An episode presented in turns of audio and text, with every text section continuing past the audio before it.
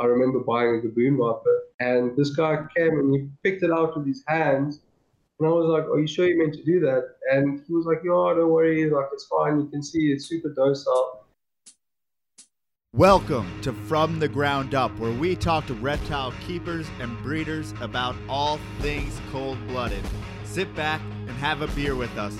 Well, some of you are driving. If you're driving, keep your hands tended to and enjoy the show.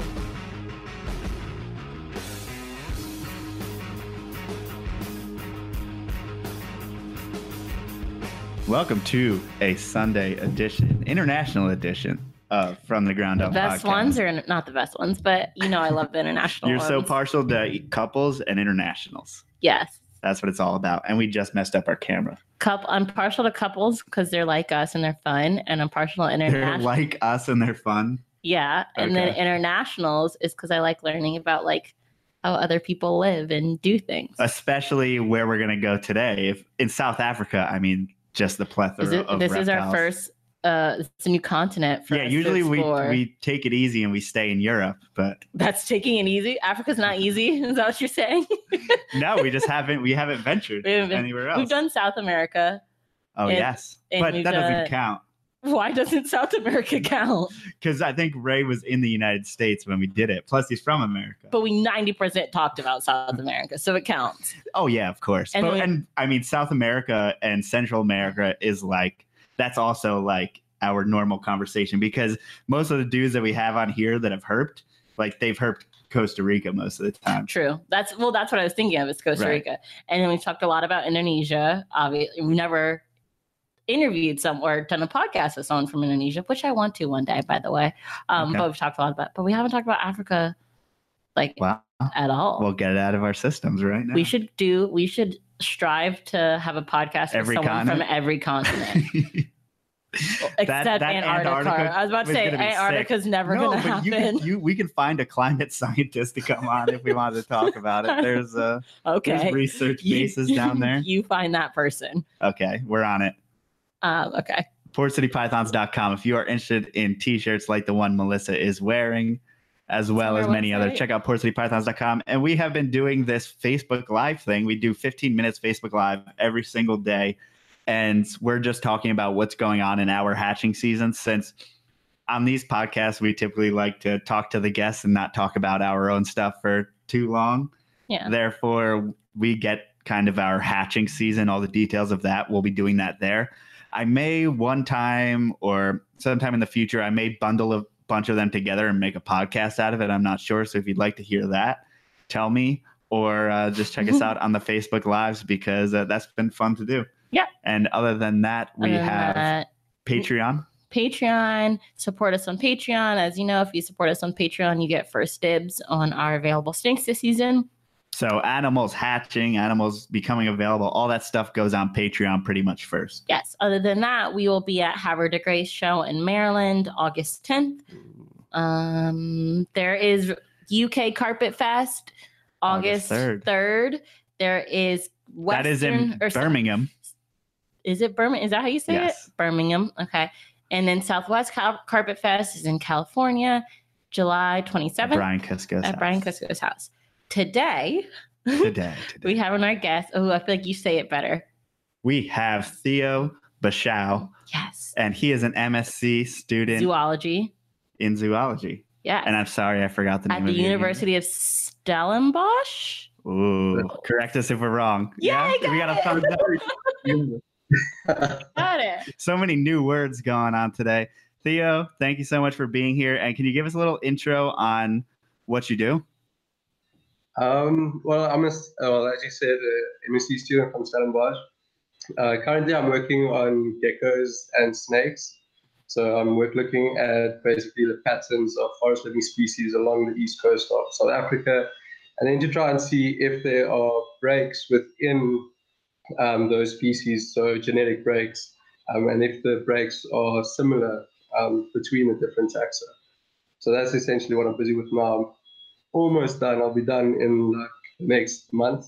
I'll be done with my MSc, um, and then it's on to bigger things. I hope.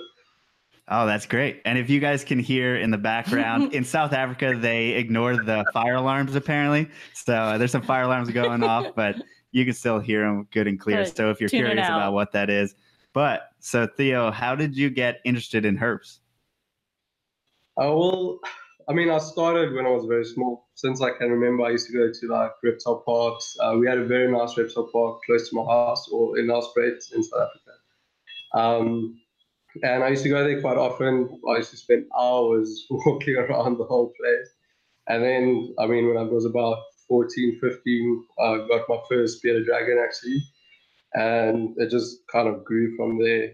Um, then when I went to university, uh, started getting into more like field herping and things. Um, try and find as many as I can, obviously.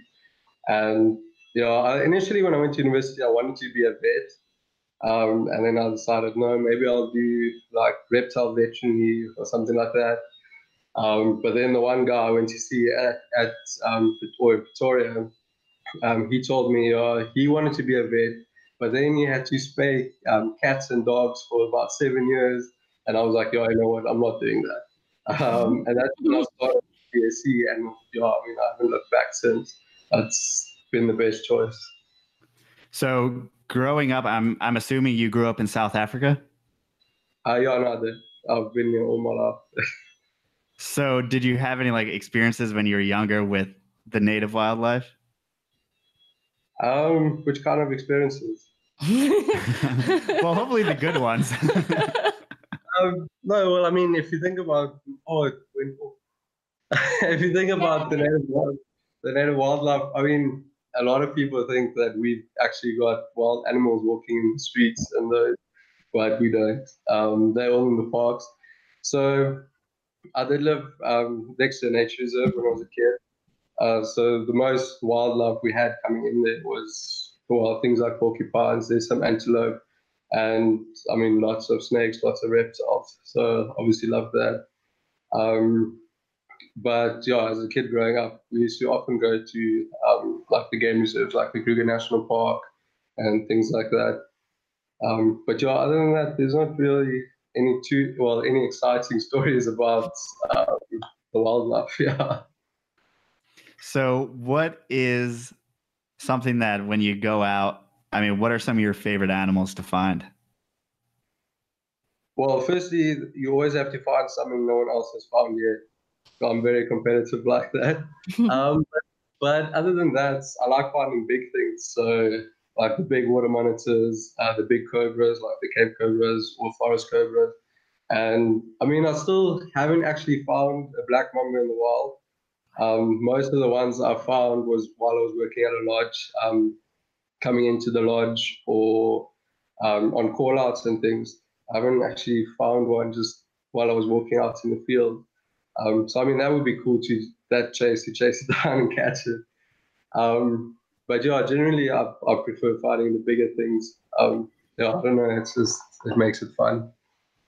Yeah. So how did you get into doing call outs? So yeah, growing up in Nelspruit, there are a lot of um, Mozambique spitting cobras, a lot of black mambas, um, and then those guys they always need someone somewhere to try and catch them. Um, I, well, I did my first call. I think I was about 16 or 17. Um, yeah, and I mean they they they just in, at that time they took anybody who could actually catch a snake. Um, and then yeah, I mean you'll go and help out. Now it's a bit more tricky, like you need all kinds of permits and things. But I still help out every now and then when I go home, um, when I'm not at university. Um, and most of the call outs there are either spitting cobras, snouted cobras, or the black mambas. so you have to have a permit now to have a company that goes out and gets these? Yeah, they don't really have a company. It's um, well, at the moment they do have a company. It's called Lowveld Venom Suppliers. You can check them out um, on Facebook and things. Um, but they they rely on volunteers um, to go out, so you have to be trained to get that permit. Because otherwise, you can have any kid um, like I used to go out and catch the snakes. Uh, someone who's not trained, and it's a dangerous situation for that person and the people um, whose house the guy's going to, and then also the snakes. I mean, you get these oaks who just buy tongs online, and they can damage snakes so quickly. So it's important to know what you're doing, um, to have the proper training, and then that permit basically just controls who goes and who doesn't go.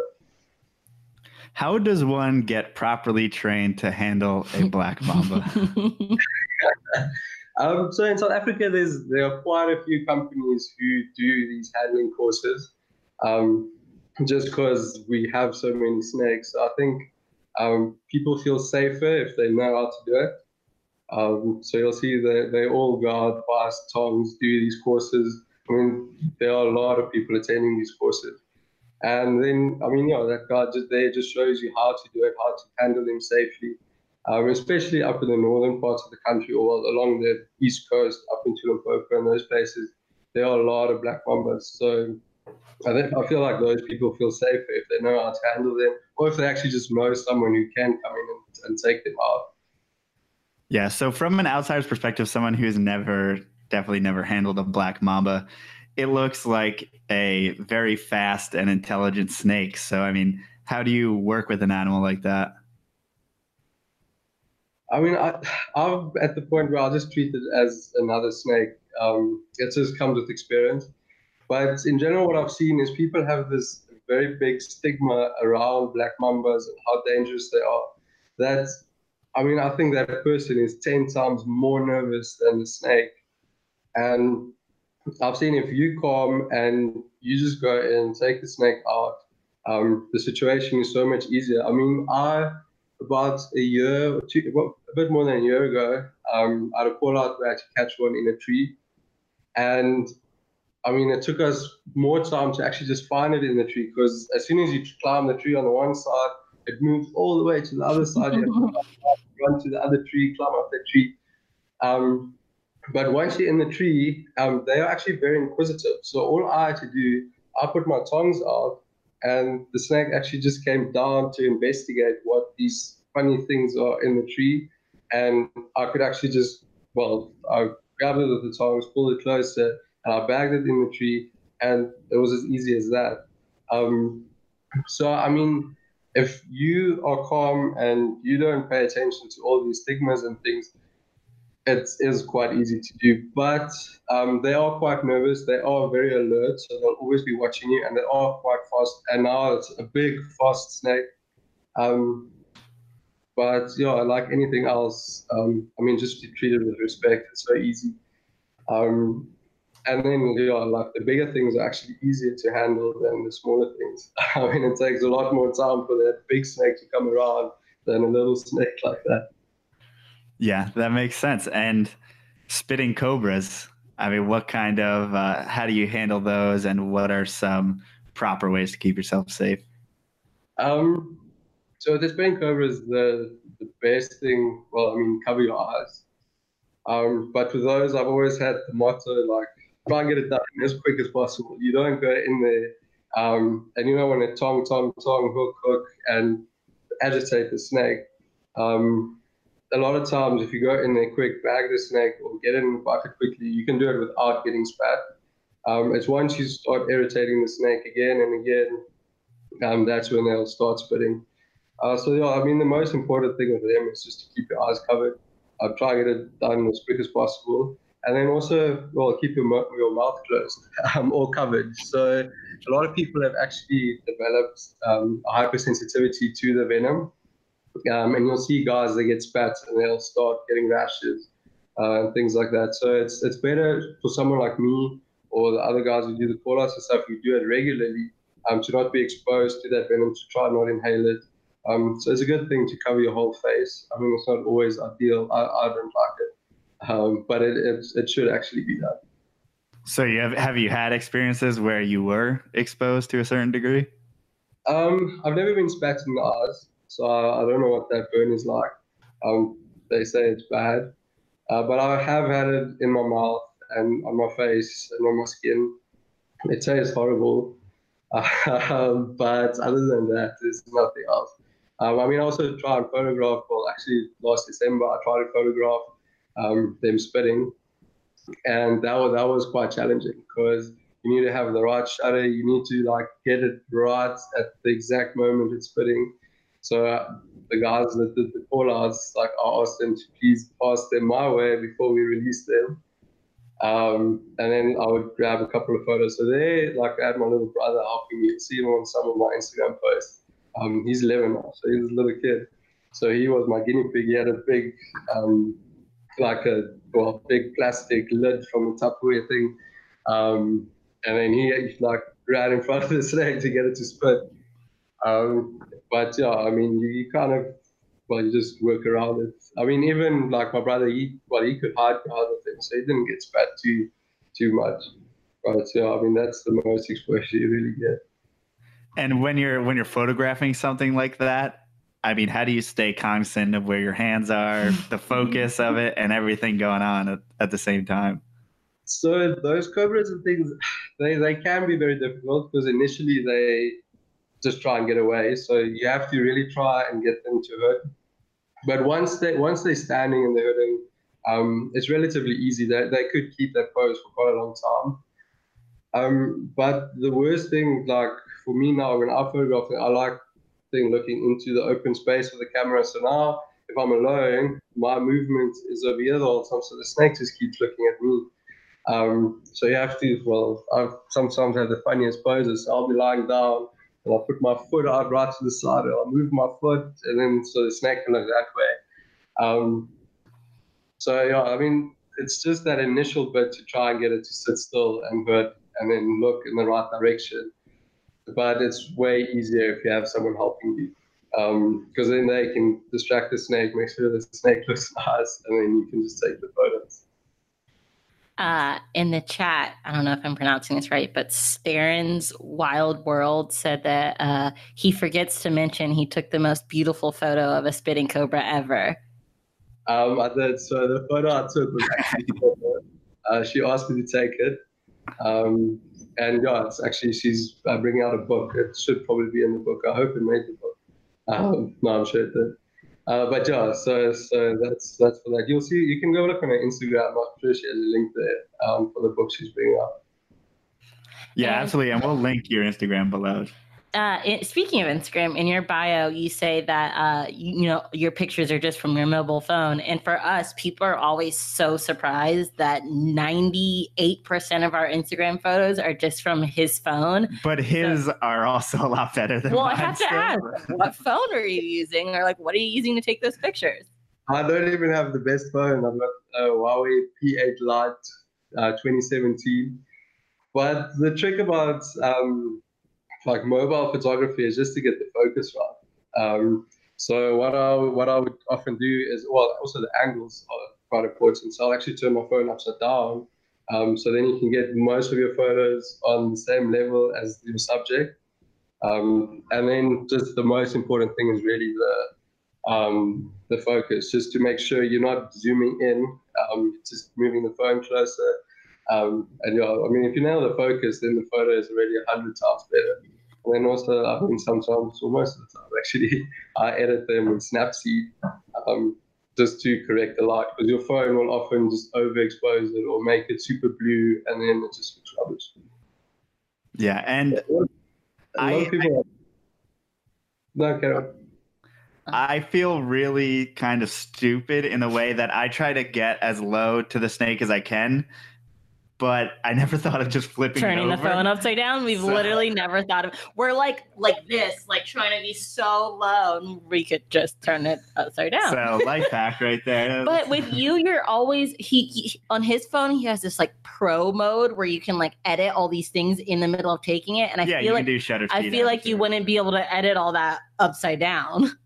Well, I'd have to set it all first and then quickly turn it. But then I feel like I don't know. But that will but, drastically change my life a little bit. Right. But it's always so interesting how phones view things differently. Like I have an iPhone and he has a Samsung Galaxy or something like that. And pictures look very different on each. Mine is much more blue when you look at it on my phone than on his phone. Yeah, but you see things like that is also the screen. Um, some screens are bluer, some so.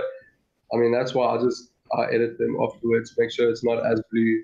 Um, but yeah, I think that's just like the different manufacturers and things. But I actually I, I, prefer the photos on my phone a lot of times more than the camera. Um, I feel like you can get a, you can get a lot closer. You can get like better angles. I will often get people actually asking on my Instagram, um, what lens did you use, and then they get so sad when I tell them it was just my phone. Well, I think everyone who hasn't risen to a certain like skill level in something, they want to think that the reason why they're not at that skill level It's is 'cause of because the of the, equipment. They don't have whatever equipment it takes to do it. When in reality, it's just the act of doing it. Yeah, no, no, that's true. I mean, for Instagram, like the photos aren't even the best quality. Even if you upload from the best camera, the photos they're not the best. Um, so if you can get the right scene, you get like everything well as best as you can. Really, all those photos eventually are on the same playing field, um, if I can put it that way. Um, so yeah, you don't need the best. You just need to create the best image, really. Yeah, and I guess part of the fun or part of the skill is actually finding the animals. It seems like you have great luck also finding the animals. I mean, that's what it looks like, but that's actually me going on field work, trying to find the species that I'm working on, and all the rest is just bycatch. um, so I did a lot of field work looking for um, my geckos and my snakes. So I'm working on the blood snakes or the little thread snakes that are about that big. Um, and then, well, I traveled most of the eastern half of the country. And I mean, throughout that range, there are so many different species um, that, I mean, you go out into the field a day and you'll find so many things you aren't actually looking for. But a lot of what I found were actually new species that I haven't seen before. Um, so, I mean, that, that's the fun part of doing field work um, and having a target species because you happen to find all these other animals.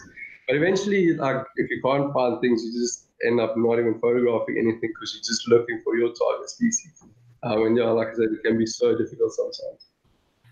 and how did Instagram come along? Was that just something to like keep you busy while you're doing field work or Um, I don't know. I can't even remember when I started with Instagram. Uh, but I think it just kind of came from where, like, I used to take photos on my phone, and then I would now just upload the phone photos on Instagram, and then like the normal photos I upload on Facebook every now and then. Um, but yeah, it's just that. Just well, Instagram is just kind of a way to share the photos that I take on my phone, really. right? And what are you particularly interested in, in like the thread snakes and like little fossorial snakes and crazy stuff like that? Um, no. uh, basically, how my project happened is I started my undergrad. Well, I started working in my supervisor's lab in my second year. So that was about six years ago. And eventually, well, then I started working on these fossorial skinks. I mean, they're about that big, they've got no legs. Um, I did a lot of genetics on those. And eventually, I published that as my, well, it was part of my honors project, published that. And then now, I mean, obviously, I've got the skills now, I learned a lot about that. And then my supervisor got a grant with part of a bigger project. And he asked me um, if I want to join him for MSc or a master's because he's got a bursary that he could offer.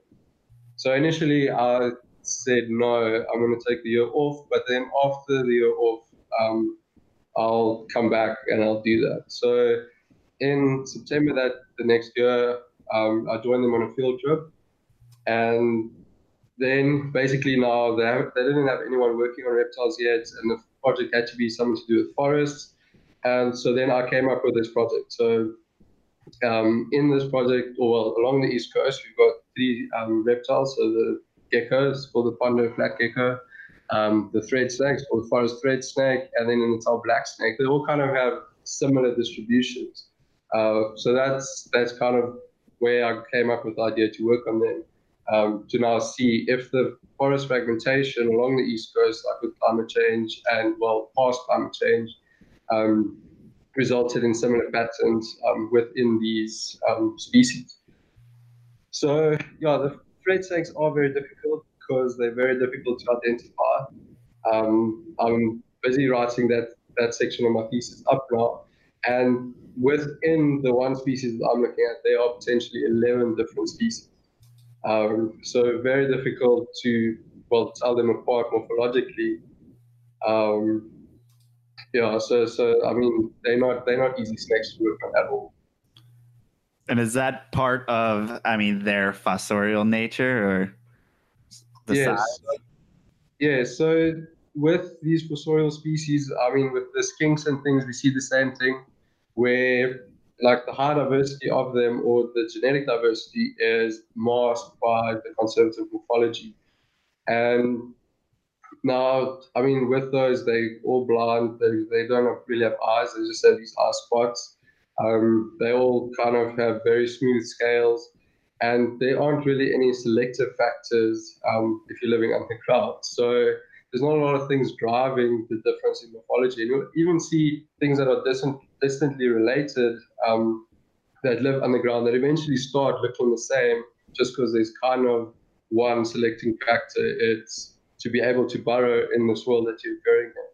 Um, so that makes working on them quite tricky. And a lot of people, well, there, there's been a study about, I think it was 2009, where they looked at this group and they saw that there are very different uh, or genetic groups, um, but no one, will tackle them again because just for that conservative morphology, you can find genetic species, but then you're not able to describe them because the morphology isn't different.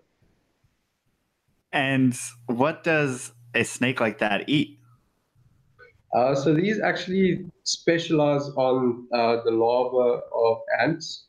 So they go into the um, well the ant colonies and they'll seek out the larvae and they'll feed feed on those. Um, that's predominantly what they feed, or what we know they feed on. Um, I mean, we don't actually know a lot about these snakes, um, but by looking at when some of them that we've dissected and things, that's pretty much all they eat. What's a specialized diet? Just that. That's wild. And can I mean can the ants actually hurt the snake or kill the snake? They can if they wanted to, I guess. Um, but there's an idea that they're possibly masking themselves with the ant scent, or that there's been kind of like an evolutionary arms race where they're able to go in and the ants can't detect them. Uh, a lot of the ones that I found, like once you lift those big rocks, you'll see them sitting right in the ant colony, and the ants just ignore them. Um, some people also have the idea that the snake could actually lay its eggs in the ant colony and then possibly mask the scent, um, mask their own scent, or uh, mimic the um, ant scent. So the ants would actually carry that egg and they'll nurse the egg as if it was an ant egg because they've got very similar sizes. But yeah, there's not a lot of proof of this. It's just kind of a theory going on, and it, it kind of makes sense. Like, I mean, if you're such a small snake um, and you go into the wrong ant colony, those ants would eat you up so quickly. Yeah, and I mean, I didn't know that they were oviparous. So, what kind of? I mean, that must be a small egg. it is quite a small egg. Yeah. So, I mean, the ones that I've dissected, they're about three or five eggs that they, well, three to five eggs. And yeah, I mean, it's very, very small. So in the big ones, it's, well, actually about half the size of like a Tic Tac. Um, so they, they tiny. Oh. Yeah. yeah. That's and it's, wild. it's kind of funny that like the first thing you said is I like finding the big things, and you're caught studying like the smallest things. Oh well, yeah. I mean, all the people have taken all the projects on the big um, so that that's the fun part about working on the smaller things because no one has done it yet. So your findings, a lot of your findings are brand new, um, and no one has seen anything like that before. Uh, but yeah, I mean, it, it can be quite tedious to work on. And then the other snake I'm working on, the tall black snake, um, that's a big snake. So that's like about a meter, so like just over three foot. Um, and they, they're quite awesome, but they are a lot more rare than, than the smaller ones. Like you have to do a lot of uh, searching in the forest to try and find them. Are you doing any like radio transmitters or anything like that? Oh, that's the new in thing. But no, no I'm just uh, I just do the genetics. So I'll go into the field, uh, collect some snakes. Um, if it's in a new area, we'll um, euthanize them. Uh, but if it's in an area where I've had many before, I'll just take like a scale clipping uh, or tail tip or something like that. And then I'll look at the, the, genetics on those. So you're looking kind of trying to find morphological differences between different localities of snakes?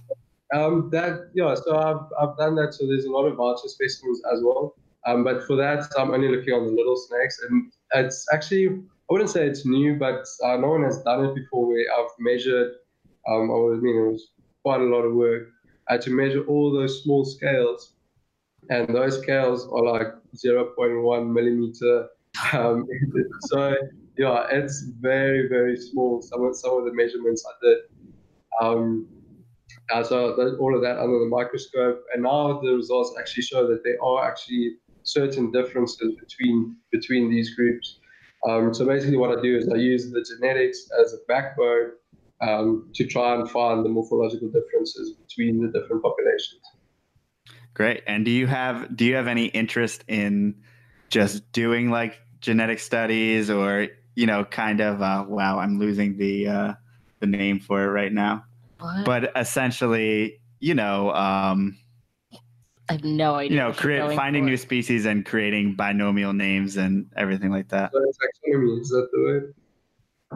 What? taxonomy. or- yes, yes, the taxonomy. Wow! Wow! Okay, Yeah, isn't Um, it? Uh, you should always know that word. Okay.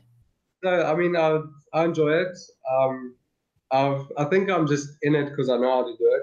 But um, like I've been thinking of doing a PhD, and if I do a PhD, I'll probably go into more ecological things. Um, try and do maybe some behavioral uh, on snakes, and because I, I feel like I've kind of driven into one direction, but there's still so much more that I could learn. So I enjoy what I'm doing. I want to get experience doing some other things, but I think I might actually come back to doing this. It, it is fun, and I mean, when you, I love it, like doing all the analyses, doing the field work, and then finally getting that result, um, or finding or getting a tree, and then you see well all these inter- interesting patterns, and then trying to figure out what drove those patterns or why that why this population is different from this one. Um, but I, I love results. I like just seeing results. It's awesome. So away from the like fossorial stuff, what are kind of the environmental pressures that you're seeing that are, you know, Causing affecting snakes? Right. So the main conclusions that, that I've drawn from all of this is, um, well, historic climate change. So from like, let's say the late Miocene, which is about 11 million years ago, um, the world, well, everywhere started getting colder and drier. Uh, so then, for, like habitats like forest would become smaller. So essentially, the forest would uh, contract, and then you'll have basically two patches of forest. So the snakes in this forest can't get to this one. Um, and then over time, they'll just become different things. Or this forest might be cooler and this one might be warmer and wetter. So they'll adapt to different environments. Then, once the forests expand again and these populations possibly get back to each other or they've got, or they, you know, well, they, they connected again, um, then these species are so different, or these populations are so different that they are actually different species. Um, so that's that's the main thing that I've seen um, in my studies is that the climate change over time has driven uh, population fragmentation, driven diversification. Um, there aren't really anything else that I, that I could pick up in my analyses. Um, I mean, you're, I'm actually planning on uh, after my masters for the publications to look at some modeling um, to see how the climate change over time drove the diversifications of the populations. But it could be um, like fragmentation of habitat, even just the climatic variable, like acting directly on the snakes. So, um, as you know, snakes are cold blooded, so they, they rely a lot on the climate that they're in uh, for survival. So, you might get that one climate, like it might be cooler and other one warmer, and then they'll adapt to those different environments. So, I mean, there's, you know, most of the things you, you come up with um, are very theoretical. Um, it's very difficult to actually test these. Um, but yeah, with some niche modeling and things, you could actually see um, or try and tell the difference between habitat fragmentation and just different climatic variables. And as far as the climate goes, I mean, you were obviously talking about 11,000 years ago and it cooling, but you know, short-term climate change due to like CO2 or uh, you know emissions and stuff like that. I mean, what kind of effect could that have on populations? I mean, it, it can have quite a big effect because these snakes they can't disperse very far. So I mean, especially the smaller ones. Um, so they're quite vulnerable to climatic changes because now, if let's say in the next well couple hundred or even the next like 50 years, um, it becomes too hot or too dry, those um, forest patches would actually shift higher up um, onto well mountains or into deeper valleys and so on. So then, if, if you're a little snake and you're stuck um, where there is no forest anymore because of the habitat changes, um, well, you're either going to have to adapt very quickly, which is unlikely in 50 to 100 years, um, or you're going to go extinct. So, I mean, there's that. But then at the same time, it, it also could drive some diversification. Um, snakes that are already in these kind of habitats or pre-adapted to those those habitats might actually expand their ranges. Um, so yeah, there, there are there are different levels, um, different things are or different species or, or species groups are affected differently. Um, things like the, the bigger black snake that I'm working on, um, they're able to obviously disperse a lot further than smaller ones, and they even have larger distribution. So with them, if the forests do actually shift higher up or lower down or so, um, those populations are actually to shift, able to shift with it, and therefore they can mitigate the, the changing climate. Um, it's these things with the very restricted ranges or that aren't able to disperse that are, that are vulnerable to climate change. So, what would be? Do you know like the typical range for the black snake? What would that be? Uh, what do you mean? As far as like one individual, like, like how far movement. would they travel within a given year? Um, I don't know. I've actually thought about this. Um, about like, I mean, even bigger snakes. If if someone's actually worked on that, but I don't think they travel too far. I mean, this is just just my idea because in these forest patches, a lot of these forest patches are actually very very small. Um, and they'll they'll basically just stay put there. They they wouldn't move too far. So I think I, I can't even give you a size of how far these snakes would move. Um, but generally, the fossorial things though, they don't move too far.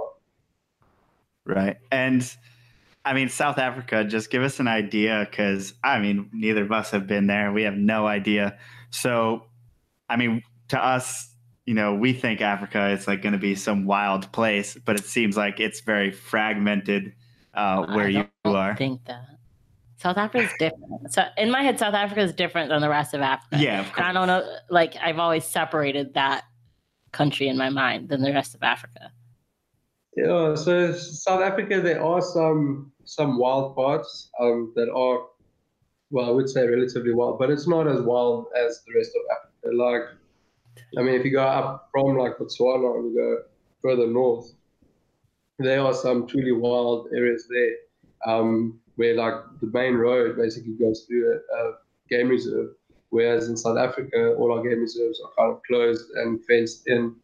Um, also, think it, it's it's to do with like the population of South Africa.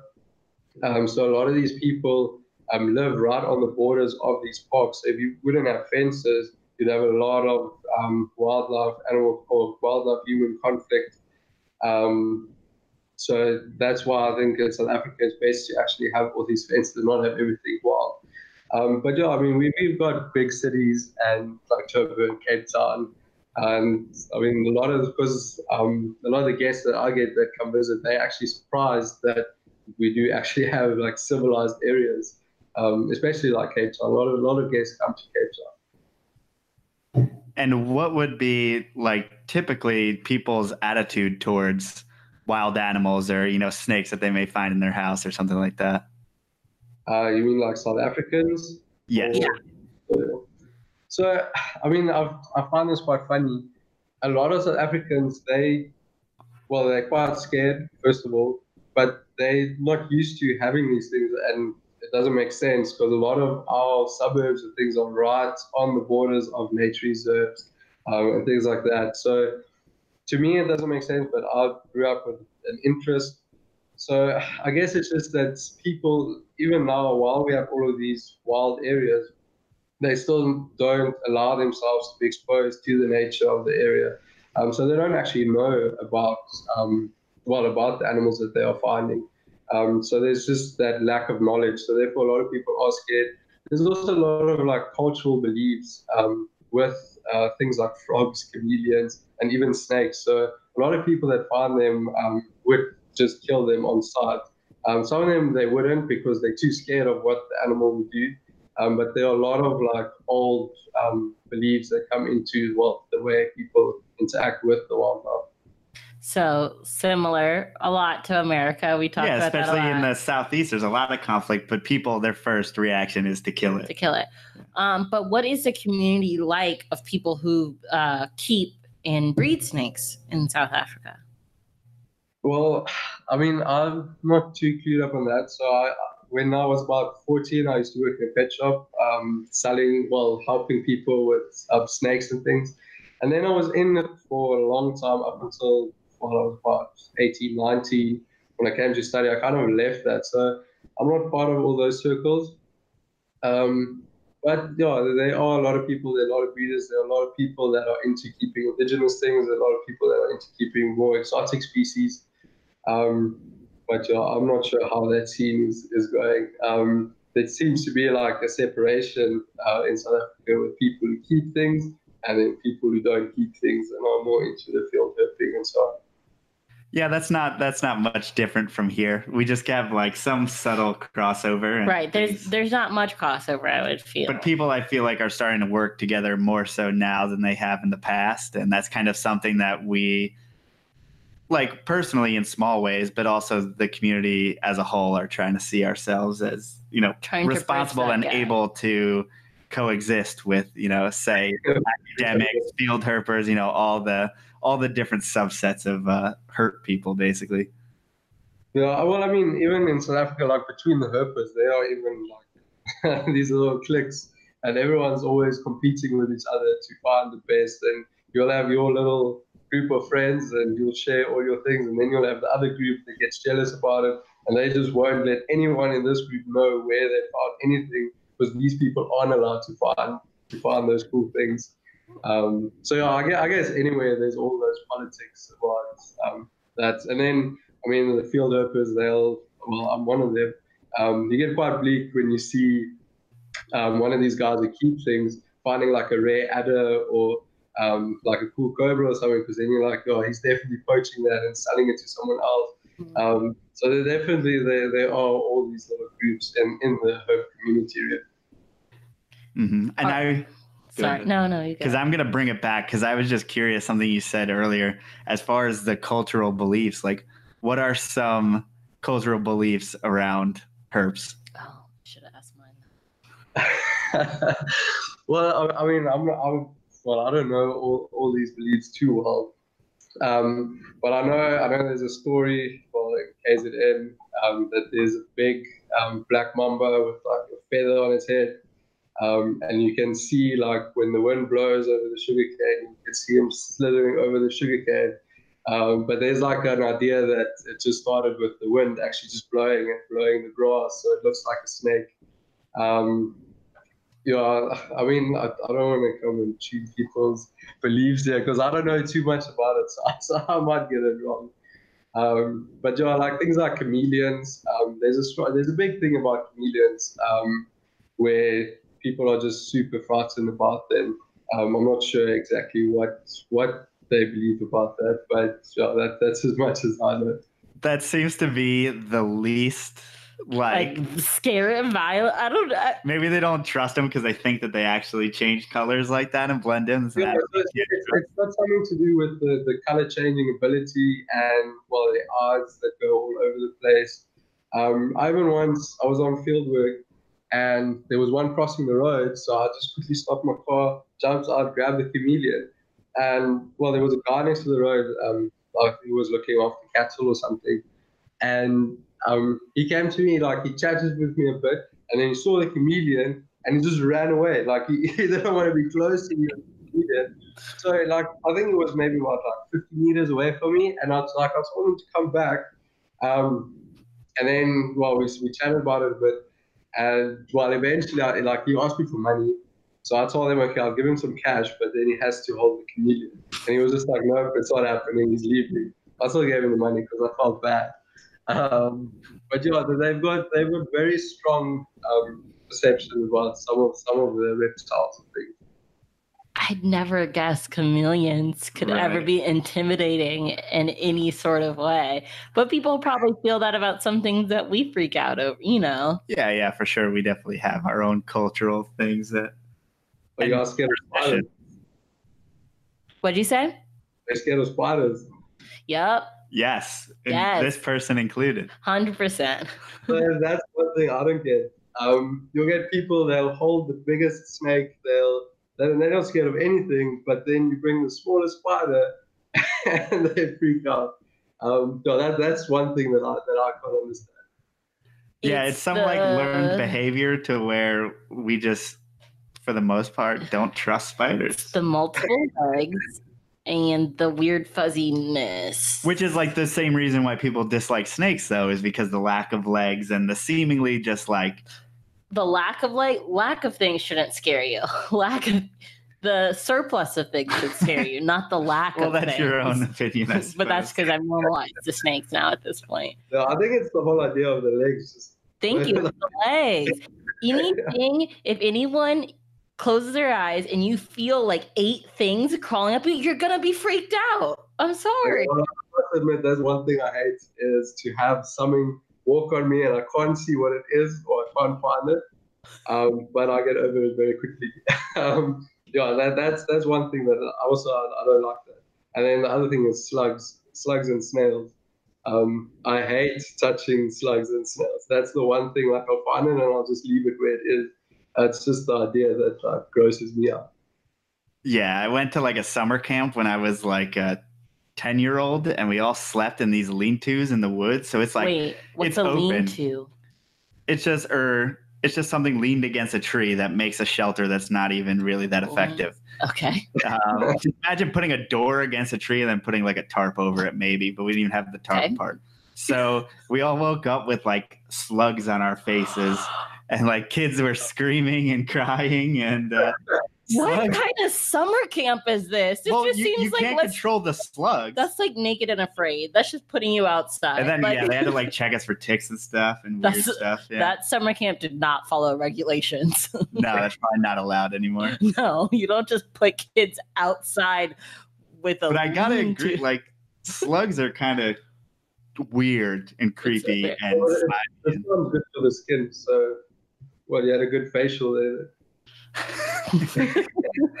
Yeah, or it's like you know, that some people use the uh like blood, blood sucking leeches and stuff like that are supposed can't. to help infections or something like that. I'll that. I never touch know. a leech. Not for Yeah, I, me. I have one leech stuck to me once, but I freaked out so much I just flew, like flung it off, and then afterwards I was quite disappointed. I just didn't just leave it to see what happened. Like, I was young. I think I was about ten years old or something like that. Yeah, I've done that, and I see it. If you see it, like your first reaction is like just Get swipe it off. off as quick as possible. Yeah. But what are um I'm not really that well versed in the the wildlife in South Africa, but I think it was a picture of a armadillo lizard. Is that what the species is called? The one that has like the armor plating and they roll up. Yes, yes. So yeah, I found that one a couple of months. Well, actually, at the end of last year, I think. Um, yeah, I found those. Well, secret locality. I can't tell anyone. Or you'd have to kill us, right? Yeah, something like that. Uh, no, but I mean, people poach those things, um, uh, well, quite a lot. So um, we try and not let everyone know exactly where you found those. Um, but yeah, that, that that was quite a cool find. I mean, people loved it on Instagram um, no, it's just because they're so unique, and like, I mean, when they roll up like that, they basically they roll up to protect the soft belly, and then they just expose like all those um, well, the scales, the armor plating. Um, but once they've actually rolled up into that little ball, it's almost impossible to get them out. Like they just won't let go for anything. and so, like a lot of them, well, I found quite a few. So you just have to leave them there and wait for them to eventually let go. And you can try and quickly take some nice photos before it rolls into a ball again. I guess like the kind of the like super herp nerd mentality is like I want to see it in situ because it's easy to get it rolled up. But I think like the Instagram thing is like the rolled Get up rolled picture is gonna get you like so many more likes. Yeah, yeah. So well, that's why I went for it. Um, but yeah, they, they actually they they're quite difficult to get out of the crevices. So where I found them, I mean, the weather wasn't that great, so that they didn't come out. Um, so you'll find lots of them just hiding in the crevices. And then you have to really try, like, try and be careful because with them, once they go into the crevice, they actually lift their backs up and they you can't pull them out. So they'll lift their backs up, wedge themselves in, and then take their tail and cover their body with their tail. So you can't even put your finger in and try and pull them out because that tail just wedges in there as well. Um, so I mean, people who go out to look for them, you have to be very careful because sometimes what they'll also do is just going deeper and deeper and just wedge themselves in so that they themselves can't get out of the crevice. Um, so when, when I went, like I had a noose and I just well, very carefully uh, them around their neck before they got too deep and then you can get them out um, out of the crevices. Uh, so yeah, I mean that that was like that's a super cool fun fun to get. But yeah, seeing them like properly in situ with like basking and things like that, it can be quite difficult, especially well, it depends when you go. Because a lot of times they are actually just like in the crevices hiding. And is that an animal that's protected via CITES and isn't, you know, collected and imported? Yeah, so um, all of the girdle lizards uh, in South Africa are um, on on CITES, so you won't be able to. Well, I mean, there are some people who actually get them out. I don't know how they manage that, um, but yeah, it's very very difficult now to um, export them, um, especially wild caught ones. So um, there are some captive kept uh, well girdle lizards from the genus Smaug. so those are the dragon lizards, like the sun gazers and things. And those, if you got them on permit, they're all microchipped. Um, mm-hmm. uh, so that's a very st- strictly regulated, um, well, species or group of species or lizards. And is that something that, uh, what's like the general behavior of that animal? And besides the, the rock crevices, I mean, what do they eat? Um, well, I mean, I think these guys just eat pretty much anything that's small enough for them to fit in their mouth. Uh, but yeah, you'll see like where they occur, there's lots of beetles and things like that. Um, so they mostly feed on that. Like I'm not too well versed on the ecology of them, um, but yeah, from what I've seen, these lizards would eat pretty much anything they they can fit in their mouths. Um, there are some some groups of them or of these girdle lizards that are thought to be omnivorous, so they'll eat like little berries, um, and things like that as well. But those would be quite seasonal, like when there are actually fruit for them to eat. Gotcha. And are there obvious differences between the wild caught ones and the captive ones? Like with our or if you've had experience with captive ones, right. captive ones I'm sure are harder to come across. Um, well, I haven't seen um, a lot of captive ones. Uh, there are stories that they haven't been successfully bred in captivity. Um, a lot of the ones that people would, might say are captive bred, they're actually just um, what we call now captive born. So the guys would go out, catch the pregnant female, and then she'll give birth in captivity. And then oaks would, well, sell those as, as captive bred. Um, or are uh, captive bred for the sake of CITES paperwork. I mean, we can say that. I don't care. Like, there's scumbags out there yeah, I mean, you've seen, you've probably seen like when people sell things, then they'll put like CB uh, next to the name, but they won't say what that actually is. So that's that's where the whole thing of captive born comes from. Um, but yeah, in general, like when people keep these the stuff like the armadillo lizards, or when they catch them, you can kind of see what population they come from just based on the color. Um, like some of them are more yellow, some like the one I have, they've, they've got these black faces and things. Um, but yeah, I, I, can't really, I can't tell if there's a difference between the captive ones and the wild caught ones. I think most of them are actually just wild caught. And are there any ideas on what's affecting their populations? I will I mean, most of the things that people say is just um, collectors going into collecting. Because uh, you can, like on a good day, you can collect like almost like 100 visits quite easily if you find the right population. Um, I mean, I know there used to be like big exports of them before they, they got strict with that. I think that's the main thing.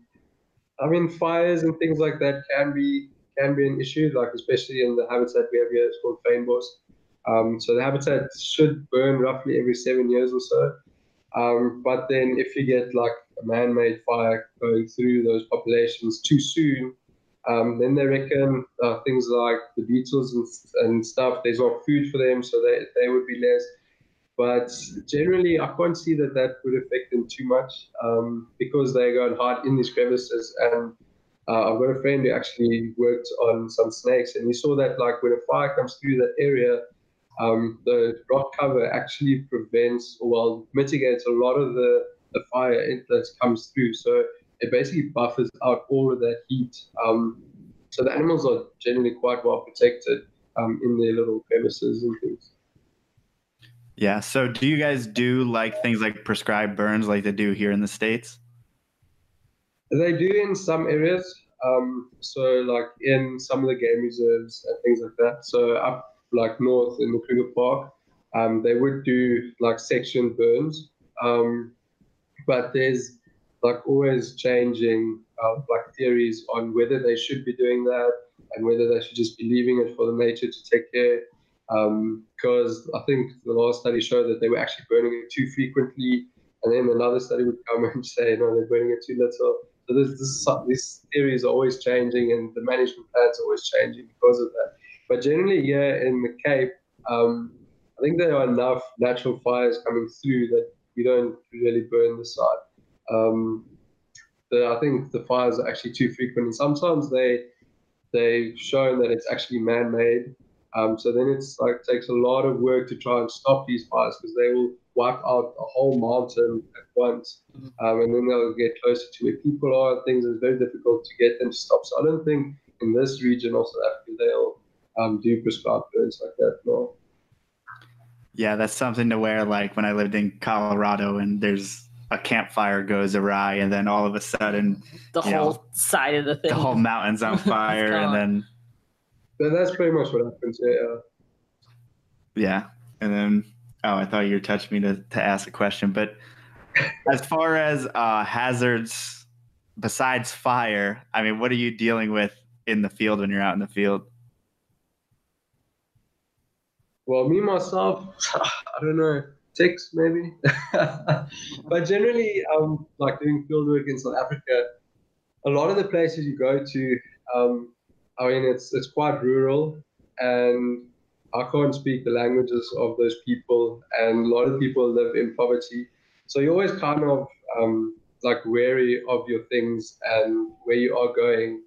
Uh, like the one reserve we went to in the Eastern Cape, uh, we literally we drove in the bakkie, parked the bakkie, got out for maybe 15 minutes. When we came back to the car, they smashed the windscreen. Well, the windscreen had like protective film, and they were trying to cut through the film uh, to get inside the car. And we were literally, it's in a reserve. We were like, I mean, not, not even a couple hundred meters away from the car. And it happened. We didn't even notice that it happened. Um, so that's it's it's a sad reality, but that, that's one of the things I fear the most going into the field is where people are. Um, so I always try and go to areas where there aren't people. Um, and unfortunately, with my field work, like a lot of those places were actually like right next to communities and things. Um, and some of them I just didn't stop there just because it wasn't safe for me to stop there alone and park the car and walk, well, 100 meters away from the car to go and sample. Uh, I don't want to get like political or anything, but from what I've heard or like I've been told, there is a big disparity in South Africa between the the like high class and the or the high economic level and the low economic level. Is that true? They say so. I mean, you, you can you can kind of see it. Um, a lot of the country it does live in poverty, so you'll drive through like the city, and then right on the side of the city is well like the slums where you've got like cattle crossing the main road and things. Um, so you do definitely see those big extremes um, in a lot of places in South Africa. And I bet that makes it interesting for going out and herping and things like that. Like the more snakes are going to be probably out in the slums. But well, just like here, the further you go out, the more you have people right. who may not have steady city jobs, which are going to be a whole different socioeconomic, you know, might have guns situation. yeah, I guess. Do they have firearms? Is the question. Yeah, so you'll, you'll actually see in those areas. Um, I've been sampling in some of those those really well, I mean, poor areas, and the wildlife there is basically non-existent. Um, just because, I mean, like I said, these people are poor. They don't have money, so they kind of live off the land. And even though it's illegal, they feel like they've got the right to go in and hunt their little antelope or set traps for these antelope. And I mean, I'm not sure if it's just me not finding things, but you can kind of see a trickle down effect where these disturbed areas you can't find as much as you would in the really pristine areas or areas that aren't, well, where there aren't a lot of people actually coming into those forests or natural areas like that. So is hunting actually illegal in South Africa or just on the game reserves? Um, no, hunting is legal. You have to get a permit um, to do that. Uh, but yeah, these areas that I'm talking about, it's um, like protected nature reserves. Uh, most of the forests in the country are protected, but you'll still have communities that live right on the forest and go in um, and set their snares and their traps and things. Uh, like the one place I was in the Eastern Cape as well. Um, so I, I was actually just going through the forest and I saw this group of guys and I thought, okay, no, this is great. I can ask them where I need to go, where I can sample, where they have seen these snakes that I'm looking for. Because generally, if they've seen snakes there before, it's a good place to go and look for them. Um, and as soon as I got closer, these guys just ran away because they were obviously there illegally. And like, I, I just wanted to tell them, like, bro, come back. Like, I just need some help. Tell me where the people are. I'm not going to get you in trouble. you know, and as soon as they heard my car, they just well dashed off into the bush, and I was like, oh, these okes were perfect because I mean they go into the bush the whole time. They know where everything is, uh, but they didn't give me a chance. so is is it hard to find like a reliable guide? Um. Okay. Well, there are two aspects to this. So I'm also a, a field guide, well, like freelance now. So I take tourists into like Kruger Park and things like that. Um, so local guides in the areas. Um, so if you go to a remote area like let's say St. Lucia or like Kosi Bay and those places, um, you can find a local guide from the village. Um, actually, when I was sampling there, sampling there, they wouldn't give me a permit to go sample if I didn't bring a local guide with me. And a lot of them actually they know the area quite well. They know the species that you're looking for and things. They know where to find them. Um, but then those are those guides. Then you get guides um, for kids, I could say even. They'll finish school, they won't know what to do, and they'll go do a guiding qualification. And now this guy doesn't really have a background of the species. He just, or the area or the nature, he'll just go in, um, write the qualification, he'll get the minimum pass requirement, and he'll go take tourists into well the game reserves and things. But now, as a tourist, you don't know um, everything. You don't know what really is going on. So you get these guides that go and they just, I will say, bullshit their way through the, the, the experience. Because um, they'll have an answer for every single question, no matter what they're saying. And at the end of the day, those tourists don't know. So they give a good review and these guards they get away from it. So now the boss is happy because the tourists are happy, um, and it's actually becoming a bit of a problem because now you'll get these um, guards coming into like the private lodges and things, and the lodge will get away with paying the minimum wage because these guys accept it. Um, but then you'll get a guy that stays at the same lodge with the same pay for many, many years to come. There's no growing. Um, and a lot of the people are quite upset about this because you kind of get away with just like bullshitting your way through um, through guiding and things. So like when I guide, I, I'm quite passionate about sharing real information. And if if you don't know, tell the people you don't know. Um, but I get really annoyed with hearing people on another vehicle um, just going over and making things up as they go. Um, so yeah, I mean, there's a big um, kind of like an issue with the guiding and then like people actually not being able to grow in the industry. And then those tourists go home and they tell their friends and family all that, you know, kind of misinformation and not the true things. Yeah. And then it just continues to spread. That, that's true. So, I mean, it's not that everybody just like speaks rubbish because now you also get things where, um, let's say, for example, I'll park my vehicle at a sighting, I'll tell my guests things and then another guy will come in, he'll tell his guests the stories. And then sometimes those stories aren't exactly the same. Um, but now you also need to remember that, like, where I come from, I have my mentors. My mentors told me stories. I mean, I associated those stories with what I see and I drew my conclusions from that. Then the other guy, he had different experiences. He saw different things. So the stories often vary. I mean, it's not that I'm lying to my people or so, um, but you'll you can see when someone is just speaking nonsense or just telling the biggest lies.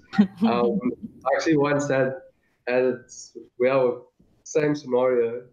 Um, I parked my vehicle. Now I've seen lions with my guests a few times already, and I told them stories about how the lions um, suckle from, or the cubs uh, suckle from the same mom. So you might have smaller cubs and larger cubs suckling on this on one female while the rest of the females are gone. Um, and that's kind of what a lot of people think helps the success of lions in the savannah. Um, but now the other guard stopped and he told again another story where um, it's not like a mutual suckling um, or altruism. It's um, like kind of parasitism where the cubs are actually parasitizing off another female. Um, and kind of just as he was finished saying that, um, you had the big cub that size, um, and then the little cub all suckling on the same mom. Uh, and then, like, now I guess, heard the story, so they kind of had a bit of a chuckle of what was happening. Uh, but yeah, those stories is kind of, I mean, I wouldn't say the guy was lying. Maybe that's what he was taught. But then that's where it comes in, where you need to kind of interpret what you are seeing um, and not always just stick with what maybe other people told you. Maybe even just go do a bit of your own research, um, which is quite important. And I think is lacking in a lot of um, guards in South Africa.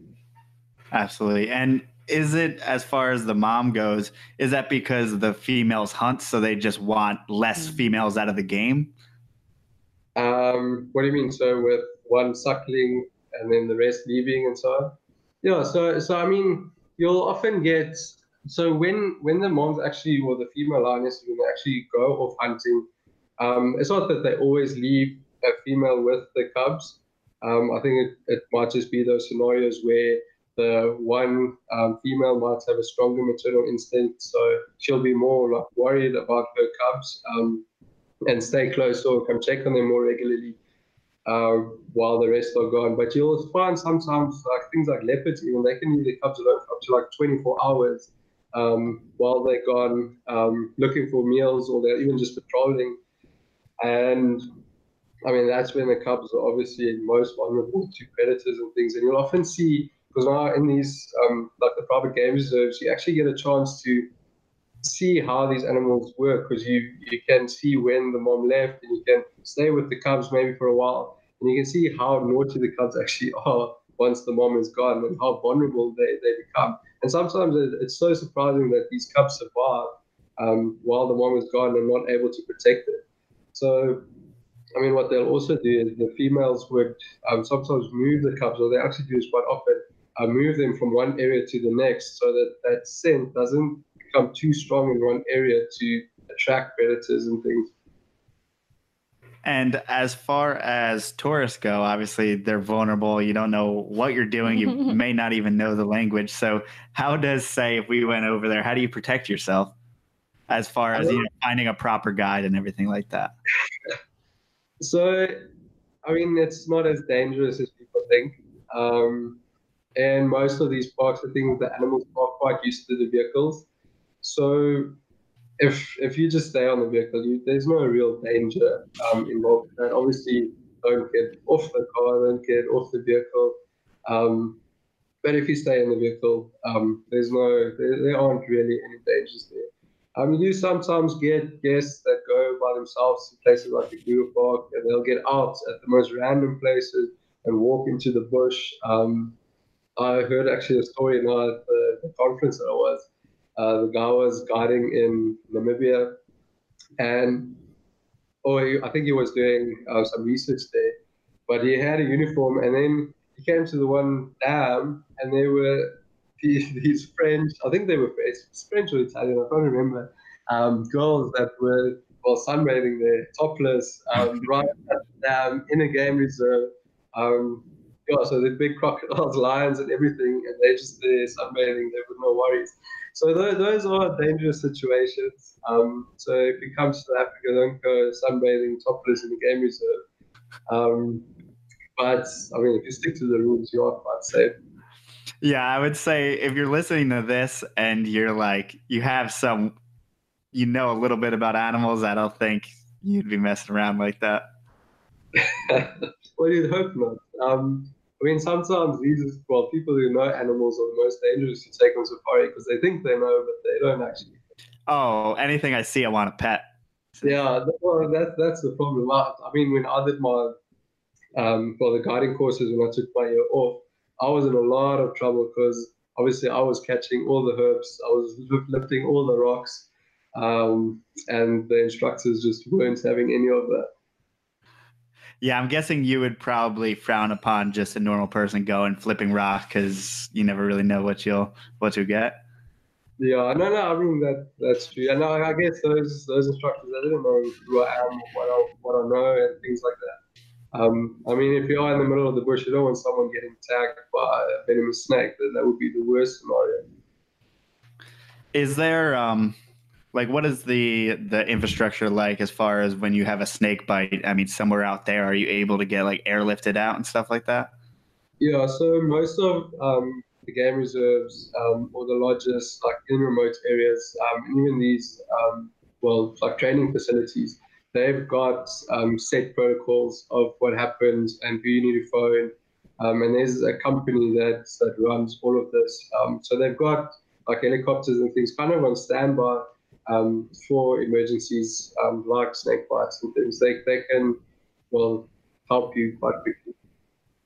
Do you have a similar thing where I mean, say in the snakes or say in the snakes in, in the, states. states, if you get if you get tagged by uh, you know some type of pit viper and you need CroFab or something, it's like twenty thousand dollars a vial. Uh, is it a different situation over there? Um, so I actually saw on Facebook the other day someone posted some prices. I think the polyvalent antivenom goes for about like a thousand five hundred rand. So what's that like hundred dollars or something?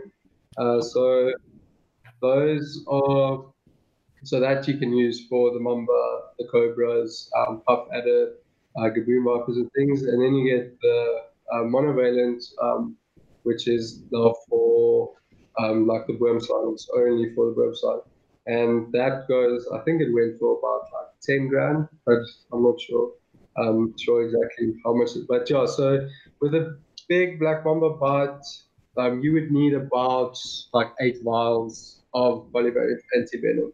Um, so let's say about $800 uh, is just for the antivenom.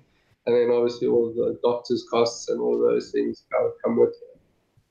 But that is is really not That's that not bad. terrible. Yeah. not bad. But how? I mean, how big of a threat are things like mamba bites? How often? Um, I'm not sure exactly how often they happen. The, the mamba bites, I don't think are as common as things like uh, stiletto snake. I don't know if you know what that is. Um, it's a very small, well, not very small, but it's about that size. A black snake. It's confused with the blind snakes. Um, so you often get people that just pick them up and they think it's harmless, but it has a big hinged fang in the back of its mouth that opens up um, and it can keep its mouth closed and tag you while its mouth is closed by just flinging that fang out. And I mean, with that, they don't use antivenom. Um, so, but they cause a lot of necrosis and tissue damage and so on. Um, and then you also have the Mozambique spitting cobras, a lot of bites from them. Um, and yeah, with those, uh, a lot of people actually get tagged um, while they're sleeping. Uh, so while I was doing um, some of my uh, guiding courses, the one guy uh, got tagged in his bed. So like he got, got tagged on the collarbone, and uh, luckily it was a dry bite. So like everybody freaked out and things, but after half an hour, so he didn't have any pain and like cytotoxic bites. Uh, they meant to burn quite a lot. They Didn't have any pain and things. They still rushed him to hospital, but he was fine. Um, so yeah, I guess like those are some of the more important ones to look after. Mamba bites are generally aren't that, that that common, but it is important if something like a mamba or a Cape Cobra, Snout Cobra, um, tags you to get to hospital very very quickly. Yeah, I can imagine. I guess that goes with uh, any snake. But any bite. have you have you gotten the chance to see stiletto snakes in the wild? Um, I've seen a few of them, but not as common. I just haven't been in the right area to see them. Um, but you do get them where, where I'm from, Nelspruit. Um, you do get them quite often there, but uh, I haven't seen one maybe for like the last five years or so. I haven't seen one. Uh, it's just because now I've been living in the Cape, um, or Stellenbosch and Cape Town, so you just don't get them there. Does South Africa have boomslangs as well? Yes, we do. So we've got boomslang all the way from the north along the coast down to Cape Town. Um, so yeah, they they're relatively common. Um, I've only seen about three or four of them in the field. The rest are like, like call outs and things. Um, but yeah, I mean they, they are dangerous. They drop drop supposed to be the most venomous snake in South Africa. Um, but the venom is also uh, quite slow acting, uh, so they're not as dangerous, and they're also super docile.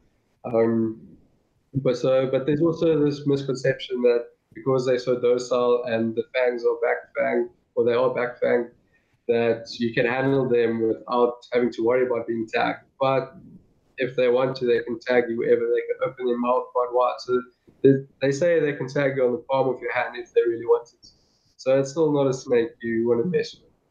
Wow. So is there like that backwoods mentality of just like pick it up kind of thing? Like people will mess with snakes, just something like a boomslang?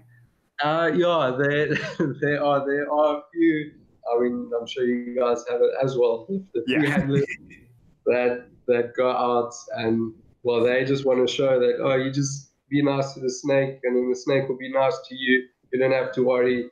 Um, but I personally have a big issue with those okes. Um, I can't stand it because, I mean, they say people aren't stupid and they aren't going to copy you, but people do copy. Uh, I mean, that guy, there was a point in his life where he had to try it for the first time because he had to have seen it somewhere to know how to try it or something like that. Um, so we definitely have those okes and we try and like not encourage that behavior. Uh, every now and then someone will post something on Facebook and then you'll have the one school of people be like, no, don't do that. You're an idiot. You're irresponsible. And then the other people that support him, and most of the time, the people that support him don't actually know reptiles uh, or snakes. So they'll think, um, yeah, he knows what he's doing. It's okay. But it really isn't okay. I mean, it's it's a big risk you take that you don't need to take. Um, it's kind of like handling anything. You can pick up um, something like a brown house snake um, a hundred times and it doesn't tag you. Uh, most of the times it does actually tag you, but yeah, it's just an example. You can pick it up, doesn't tag you, and then the one that attacks you. Uh, the same with the, the venomous snakes. I mean, you can do it a hundred times, nothing happens, but that one day you pick up the wrong snake, the snake is in a bad mood, it tags you, and then you sit, well, you could almost die. Um, and it's just that risk is not worth it. Yeah, and that's something that if you are told your whole life that something is potentially deadly, unless you saw someone to like to say that that's okay or to be like, "Oh, he did it first and he survived." Like, why would you ever do that otherwise? Unless you have an example of And someone still, doing if you it. saw someone pick it up and he survived, I still wouldn't touch it. Your mentality should like you should say, "Oh, that's just an idiot." But for some reason that he'll also tell you some facts and stuff and they're like, "Oh, that guy's an Uh, expert." yeah, I should Uh. pick it up now.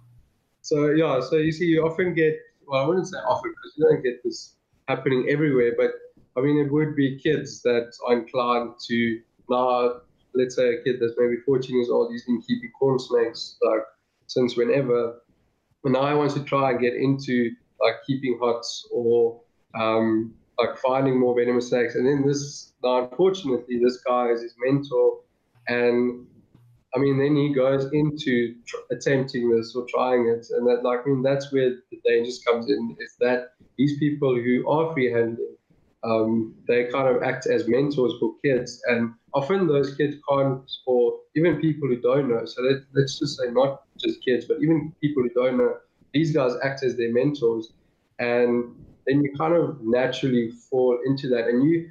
While you don't know reptiles or don't know the community, you don't know who is the correct mentor to follow. So you kind of just go with it. Um, I'm an example of that. Like when I was a kid, um, like when I used to work in the pet shops and things, I, I had a mentor, and I, I remember buying a Gaboon Viper, and this guy came and he picked it out with his hands, and I was like, "Are you sure you meant to do that?" And he was like, "Yeah, don't worry, like it's fine. You can see it's super docile." And eventually, like I came to the point where I realized, well, this isn't the right mentor for me to be having. and you kind of learn by learning more. Um, you learn who you should be following and who you shouldn't really be following.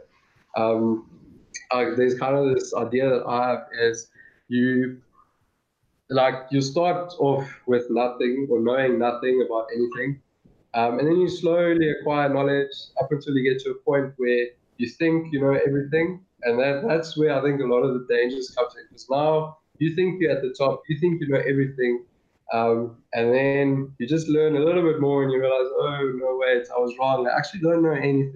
Then you get back to the bottom, and I think once you get to that point, that's you can kind of call yourself an expert then, because the point you realize you don't know everything, you surpass knowing everything, then you kind of are, are an expert. In, in, in my mind, that, that's how I think it works. Absolutely. And and what that takes, I think, though, is being a self-driven learner as far as doing the research yourself. So say there is a person who trusts their mentor all the way, and then their mentor is that guy. You were enough of a self-learner where you probably did research elsewhere and was like, oh yeah, this guy Maybe, maybe, we not the shouldn't best hold choice. Gaboon Vipers. Uh, just you That's that's that's true. Um, I think it's important in well, I mean, most of our discussion about the guiding about this, um, as if you have that mentor, you can always go back to the books and see. And then, like, I mean, you should well have the guts or be able to ask the guy, well, listen, where where did you get this? Like, where where did you get this information? Because it's not what what I've seen, and um, I, I mean, that self-learning thing is a very important aspect with reptiles and well, in- everything in general. I think. What made you go the uh, like academic route rather than the the private route? Uh, I don't know. Like, I mean, in South Africa, it's kind of the thing you study or you finish school, you study, um, and this was kind of just the direction that I went in. Um, I never like while I was at school, I never thought I was gonna well, go in, into herpetology and things. Um, I never really knew. Like I thought I was gonna be a vet, but I think that thought was kind of drilled into me since I was a kid. Um, where you like animals, and then your parents are like, "Oh, you're gonna be a vet one day because you like helping animals," and so that idea kind of stuck up until the point where I said, "I'll decide what I'm gonna do." And then, like I said, that guy told me like, "You don't want to spay kittens and things for seven years of your life," um, and that's when I decided, you know what, I'm gonna go into um, well biology, and yeah, I mean it's it's been awesome. So yeah, I, I don't regret the decision. Sometimes I think like, oh yeah, what what else would I have been doing? And I mean, I, I can't I can't think of anything else. and what are your plans are after, like after you've completed this degree? So I don't know. um, I I kind of well, I've actually signed some forms today. I'm gonna go be well, gonna be guiding in Dubai for like about a year, eight months to a year. Um, so that actually starts September, and it's, it's just a short contract, so it kind of gives me time to think of what I want to do. Uh, but I think after that, I'll probably come back. Um, maybe I'll go somewhere else, and I'll look at doing a PhD. Uh, but like I said, I want to do something a bit different to the taxonomy uh, or the systematics and things. Going to Dubai is like traveling a thing that you want to do more of and finding herps all over the place. Um, well, yeah, I mean, I'm super excited to see the um, Cerastes and the Echis and things up there. Um, so it's the Saw-scaled Vipers and the Horn Vipers. Um, I mean, they only have about 12 snakes there, so I'm going to find them all. But, um, I'm kind of one of those guys, wherever I go, I have to find the snakes, I have to find the wildlife there. Um, yeah, there, there, there aren't a lot of places I want to go, but I, I definitely think Australia is on the list and South America. South America is definitely on the list. Um, so we'll see. After after the Dubai thing, I don't know where I'm going to go. I don't know what I'm going to do, but I've got some time to, to some time to think about that. And Dubai also screams like uh, gas money and tigers on gold leashes and giant Burmese pythons. So that sounds fun too. Yeah, so I mean, my, my idea was that that could be what it is. But I've read some things online and I heard some things from some friends and stuff that it isn't as hectic as what they show on social media. Um, Yeah, apparently, they're- Lamborghini before you know it. Don't worry. oh well, I hope so. Actually, right? That's a nice uh that's a nice upgrade. Just as a tip, they'll just give you one. uh, Where, um, as far as Dubai goes, um, you have like living arrangements, or do you live in like uh, you live in the city, or how is all that gonna work? Are you excited? Um, yeah, well, I'm pretty excited just for the new experience. And I'm not sure exactly. Um, I know the company I'm going to, they give me accommodation and they cover most of anything I need. Um, so that's why I like it. It was a great opportunity. I mean, they cover my flights there, they cover accommodation, they, they cover the visas, they sort everything out for me. So basically, I'm just finishing my thesis, um, going home, getting on a plane, going to Dubai, and then I'm going to face it when I get there, I guess. That's amazing. So, uh, with your degree, you kind of have lots of options. What I don't know if you know what people typically do with this degree. I feel like in the states, you know, just go work at a zoo. They zoo. typically don't You- field guide and Right, Dubai, right. yeah. You you get your zoology degree and you go work in a zoo. But like, what is the you know in South Africa? What's the common thing that people usually do with this degree, or is it truly like widespread? It, it is widespread. I mean, you can go into anything. So in South Africa, there's um, this idea that, well, most universities give you a double major. So, like, uh, my undergrad is biodiversity and ecology. Um, you go to some of the other universities, it would be zoology and like entomology or something, um, or botany and zoology. And so it, it, it gives you a much broader um, well, a lot more options uh, of what you could be doing. But a lot of people they go into uh, research. So pretty much what I'm doing already. Um, you could be uh, a researcher at a museum, um, go work at a university, um, you become a lecturer. Um, so those are generally the options that people go to. Some people go into consulting. So you'll be like an environmental consultant or a specialist consultant um, for some of the larger companies. Um, and our, like consulting is kind of where the money is at. So if you're doing it for the money, that's what you would, would be doing. Um, but in general, the guys that are really passionate about about their research or the things they're already working on, um, you would end up going to work at a university, so or uh, like a research institution um, where you can focus on the things that you are interested or your work a researcher. And is there any animal, as far as uh, whether herps or not, if you had the choice of doing anything, what would you like to study? Snakes. yeah, I, I, can't, I can't think of anything um, other than Any- that. Species? Um, no, like, I mean, I think with with this field, you'll kind of go where the work hasn't been done already. Um, and what people typically do is they'll go into work that they know or species that they are familiar with. Um, you often see with like the supervisors um, or the professors, they'll like maybe have started something in their PhD, and then a lot of the work that they do subsequent to that um, is kind of based around um, more or less the things that they started. So, like, I mean, with the systematics or and the taxonomy and things, you you'll start working on a project and you'll see, okay, there's something interesting there, but it takes years and years and years before you actually get to that. So then you start working on that interesting bit, and then you'll find something more that's even more interesting, or like a couple more interesting points, and then you start focusing on those.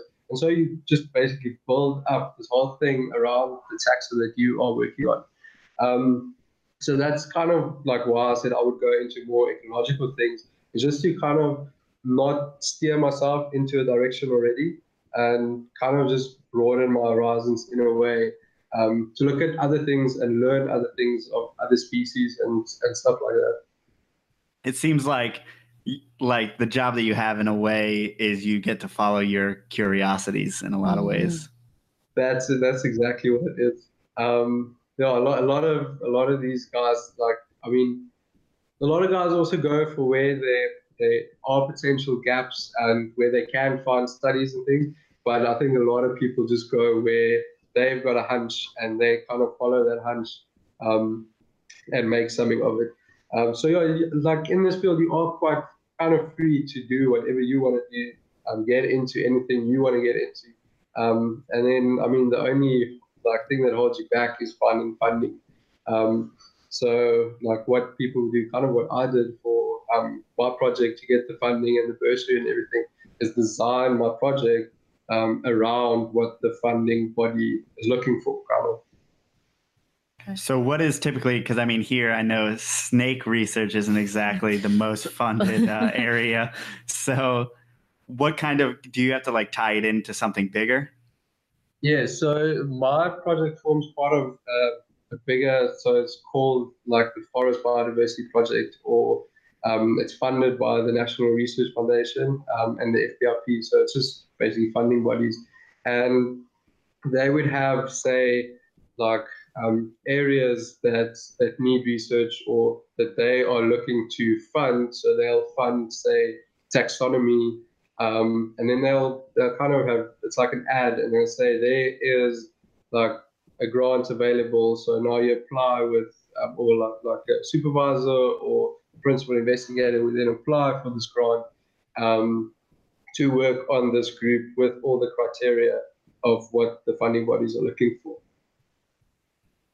Sweet. And can you can you like go wherever you want? Like, would you ever want to do your PhD in like the states or in or in other parts of Africa? Or yeah, or other yeah. parts of Africa. Uh, I would definitely. Um, I mean, I'd, I'd like to do it. Like the ideal would be like Australia or uh, South America. But the problem with that is like trying to find funding and like trying to get in with someone who has funding or something like that. I think that that's that's always the biggest thing with research. Um, every now and then there are good opportunities that pop up um, where, say, like um, professors are looking for someone to work on this project, um, and then they'll say it's with a full scholarship. And well, I mean, those are the golden golden opportunities that you need to go for. Um, so yeah, I mean, I'm just gonna now for this for the next year, like kind of keep my eyes open um, to try and find an opportunity like that. I think for us as well as probably like most of the listeners, Australia is like the, the golden the yeah, golden place. Like that is really what you shoot for to one day hopefully get to Australia. What are you so interested in, you know, about Australia in particular? Um I think well the thing that I want to see the most is definitely Taipan. Um just because everyone always goes on about how dangerous they are and they they're so crazy, like venomous, and but like I've got mambas here just to kind of like see the comparison with those. Um, that would be cool, and like I mean, I love monitors, and so like that finding like a big Perenti and things like that, that would be awesome. Um, so I think it's, it's mostly like the reptiles that, that kind of got me to like to want to go there. Um, other than that, yeah, I'm not, I'm not quite sure. I think like a big saltwater croc would be awesome. and not to I mean, just Australia is so big with so many different kinds of climates and so many different kinds of animals that it's like it's like four different places. In order to cover yeah. anything, I mean, it's yeah, all separate trips, you know. It's yeah, and it's I mean, a lot of it is really wild, and I mean, they've got so many unique things there. Um, so I think like I mean, if you go there, it won't be a weekend. it will be a long time to try and find everything. Yeah, and you're not just going to go from Brisbane to uh, all the way north to find your jungle carpets and green tree pythons. Like that doesn't happen in a in a week. Or I'm sure uh, I'm sure Eric and Owen may try on their next trip. I mean, everyone there. tries. People try, but I think not that many people are successful. And then the brave, I guess, go into Central Australia and try. No, I mean that, that would be awesome. Like going into like those truly wild areas where there is pretty much nothing. Um, but but it's like back on that, you, we often get um, like well tourists that come here and then um, they'll want to see everything, so they they'll like message you. I'm in Cape Town. Um, where can I find uh, like a black mamba? And like, oh, you don't get black mamba here. Like they're all the way north in the country. You go there. Um, so yeah, like like I mean, a diverse country like South Africa, it's very difficult to see things. I imagine Australia is pretty much the same thing. Yeah, and something that I mean people probably want to hear about, and we didn't touch on yet, as far as South South African reptiles go, is uh, African rock pythons. Um, yeah, Have you had so encounters? say, say again. Have you had encounters with any uh, African rock pythons? Yeah, so, so where I'm from, um, you get them quite often. Um, and they are now the ones where we are, it's called the Southern African python. So it's uh, Python natalensis. The African rock python is Python sebae, which is way north. Um, so they split those into different species quite a while ago, I think. Um, but yeah, I've I've got them well little ones like this in my in my house, and then well big ones. I think the biggest one I caught was just under four meters. Um, so yeah, I've seen seen them quite often, and then um, like my mom's got like a little plot or farm kind of set up where she's got horses, and the guy who works there, he often sees a big python. That's all I get from him is big python. Um, but, um, yeah, so they showed me where it was and things, and then I actually found the droppings of the python. I mean, I think the dropping was about that size, and then in it were a set of horns of a klipspringer. So it's a it's an antelope. I mean, that antelope is probably about that big. Ah. Um, yeah, so so they, they get super big and they they're right there in the town, um, and people just don't don't see them that often. Uh, so it's actually amazing how the, how they can survive like in well kind of like semi-urban environment. So it's it's kind of a snake that I guess by its nature has worked alongside humans, even though it's huge, and like you would think it would it wouldn't be able to hide very well. Yeah, so but yeah, so that's a place like Nelspruit where there are patches of natural habitat, um, and it's surrounded by natural areas. But then you get things well back to the Eastern Cape, um, where there was actually a population that they think is completely wiped out by people. Um, so people do um, hunt them um, for meat, and um, there was actually one on Facebook I saw, well, in this week, um, where friends of mine uh, posted a thing where the guy got given the python at a pet shop, and one of these, well, we call them witch doctors uh, or sangoma, um, offered the guy like 18,000 Rand um, for the python because then they'll take that python and then sell bits of it for cures, for all kinds of things. And he'll make even more money um, from that python. You'll even see at the pet shops, like while, while I used to work at the pet shop, these guys would come into the pet shop and they'll want to get um, hold of these pythons. And most of the time, we just um, try and not sell it to them, um, even though like the boss I had, could have been quite unethical, like he wouldn't care. Um, but we would try not to sell because they're, they're often a lot of money just for those pythons. Um, so, I mean, through that, um, in the natural environment, those pythons were kind of wiped out like places like Eastern Cape. And are those witch doctors? I mean, is that an issue as far as uh, do they also like cure snake bite and stuff like that when you're envenomated? Yes, they do. There, there are all kinds of stories um, of what cures snake bites. Um, I remember once one of my friends, he lives actually up the road from me. He phoned me. He said my garden has been bitten by a snake. Um, so I asked him like, explain the snake, explain the situation, and he tells me, no, the snake is this big. Um, he saw it, so he punched the snake, and then the snake bit him. So I mean, I, I didn't buy the story, but but he's adamant he punched the snake, and when he punched the snake, the snake bit him, and this guy was like frozen. He couldn't walk, and um, like he couldn't even speak. That that's and how much shock he was, and he just wanted to go to the supermarket to buy um, like I think it's magnesium or something. These little metal things that he must drink in the woods. I'm not sure what it's called, um, and then he'll be cured. Um, that that was his thing. So we went like um, we went to the hospital with him initially, and like he just said no, he doesn't want to be here. He doesn't want to be here. Uh, he just wants to go to the shop just to buy these things. Then he'll be fine. Um, so eventually, but now like I was about 18 years old. I didn't know too much about like being in shock and things. Uh, but then the guy's mom came home and they took him to the hospital, just gave him some pills and was fine. Um, so I think he was never tagged by the snake. Um, I think he just got got like uh, well like a branch or something just nabbed him. um, but yeah, so, so there are like all kinds of funny stories um, about how to cure these snake bites and things. Um, but yeah, I think it's crazy. Generally, uh, it's not the same defense you can take against a uh, shark or anything. You don't punch it in the nose to get a snake away. yeah, don't punch That's snakes. by exposing yourself. Yeah, I, I, I mean, I've heard some funny stories of the way like you know, people will kill snakes. Um, like, I mean, some people spray them with like doom, um, like like insect repellent or insect killers, and yeah, th- and then also all these like stories about how to keep them away. Like you have to use like all these cleaning chemicals, and you plant these plants in your house, and then the snakes will be gone. Um, but yeah, obviously none of those things work. My favorite is they sell this like snake repellent for Western diamondback rattlesnakes in like predominantly in the South. And then there's all these pictures of like an Atrox on top of the bag of repellent Oh, and stuff like that. It's amazing. Yeah, So people we- still buy it. Yeah, I know. We've got the same thing in South Africa. So there was this guy. Um, it was actually a bit of a joke, like on Facebook. So he had this like snake repellent company that comes to your house and they'll spray your whole house for a certain amount of money.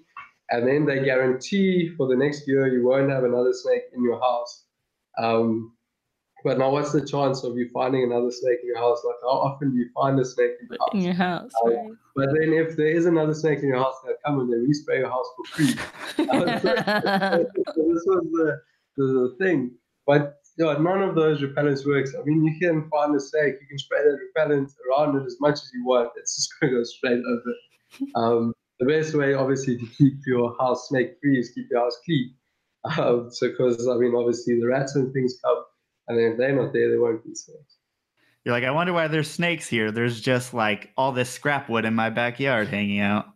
You'll, you'll be surprised. Um, I had a call out in Stellenbosch where, um, and the lady told me, oh, they've never seen snakes here. Like in like all the years they've been living here, there's never been a snake. But the house was just so dirty, and there were like rat droppings all over the kitchen. And she told me, no, it's under the stove. Like when I got under the stove, there was like a whole rat nest like under the stove. And now they ask me like, how do you keep it away? But like, I mean, I'll tell them keep it clean, but it kind of feels like I'm insulting these people because the house is so dirty. But then I was like, how are you surprised that you have snakes? You've got rats. Like maybe get rid of the rats. Like that, that would be a problem in the kitchen. you have yeah, an all you can eat buffet under your sink and stove. Like yeah, what do you but, expect? um, yeah, that house was so cluttered I couldn't even find the snake. Do you ever, I mean, I'm sure you have, get the call like, it's venomous, it's the scariest snake in the world, or whatever. And then it's just this it's little. like a 12 inch house snake or something. Ah, yes. Um, I get those. You get them quite often. Um, I mean, I don't do too many call-outs, but you do get them from time to time. Um, the best was now uh, December that passed when I was home. So uh, my friend phones me, uh, Chris from the um, Venom Supplies or Lowveld Venom Supplies. He he tells me, "Yo, um, they've got a spotted bush snake at the hospital." Um, so I, I, I was on my way there, so I go past uh, the hospital, stop there. I'll just go in with a pillowcase because I think, okay, I'm just going to find the snake. Spotted bush snake is a small, like little green snake, is harmless. Um, so I walk in there. So the well, the nurse I think at the front, she tells me, "Yo, the kid saw it, but the kid is in surgery now. Um, but yeah, he said it was a green snake. It just went up the tree after a lizard." Um, but then she's like, "Yo, but are you sure you're capable of catching it?" So I'm like, "Yo, I'm gonna put a case. Like, don't worry." Um, because we know the this common green snake there is a spotted bush. Uh, she's like, yo, but the kid said it's three meters. So I'm like, okay, well, the kid obviously over exaggerated. so I walk around like to the window where the kids saw the little green snake, and like, I look in the tree, and there's a huge black mamba. Like I think I caught it, it was like 2.6 meters or something like that. Like it was big. Um, and yeah, I mean, then I obviously walked. I was like, yeah, I'm not capable of catching it. I need to go back to the car. And then I, well, I got my, my tongs and things. And yeah, then I mean, it was obviously a big show because now I have to climb the tree like at the window, and everyone was freaking out. Like everyone was just closing their windows because now there's this huge snake. Uh, but yeah, I mean, I got it quite quickly and I removed it there. So I mean, you often like on these call outs, like people will give you a description and then it's just nothing like they describe. Um, or like the embarrassing ones was when like the lady would phone you, she's freaked out. Um, there's this huge snake like in my shed, blah, blah, blah. And then you go there and you remove the box, and it's this little snake. And then she's like, "No, it was bigger." no, it wasn't. it wasn't bigger. but I guess either way, you got to be prepared. Whether they For say it's a small snake and it's a giant snake, or big snake, little Yeah, snake, venomous, it's non venomous. I normally take it like I mean I'm open for anything when I get there. I don't often listen. Well, I do listen, but I don't often really pay too much attention. I mean, there was one call out in uh, Stellenbosch. Tells me there's a python in my garden, and I was, I was like, you don't get pythons in Stellenbosch and Cape Town, um, so it must be a puff adder. Um, so I go prepared for the puff adder, and there's this huge boa constrictor. So it's obviously someone's escaped pet, um, but it's like on a farm, like far from any towns and things. So I don't know how it got there. Uh, but yeah, I mean, I got that, and yeah, that's my brother's pet now. My little pet. Repurpose it. yeah. Um, we've talked a lot about like poaching and people getting things from the wild and kind of the issues with that. Is there any sort of like organization or governing body that's working to change the laws or anything like that for reptiles and native species?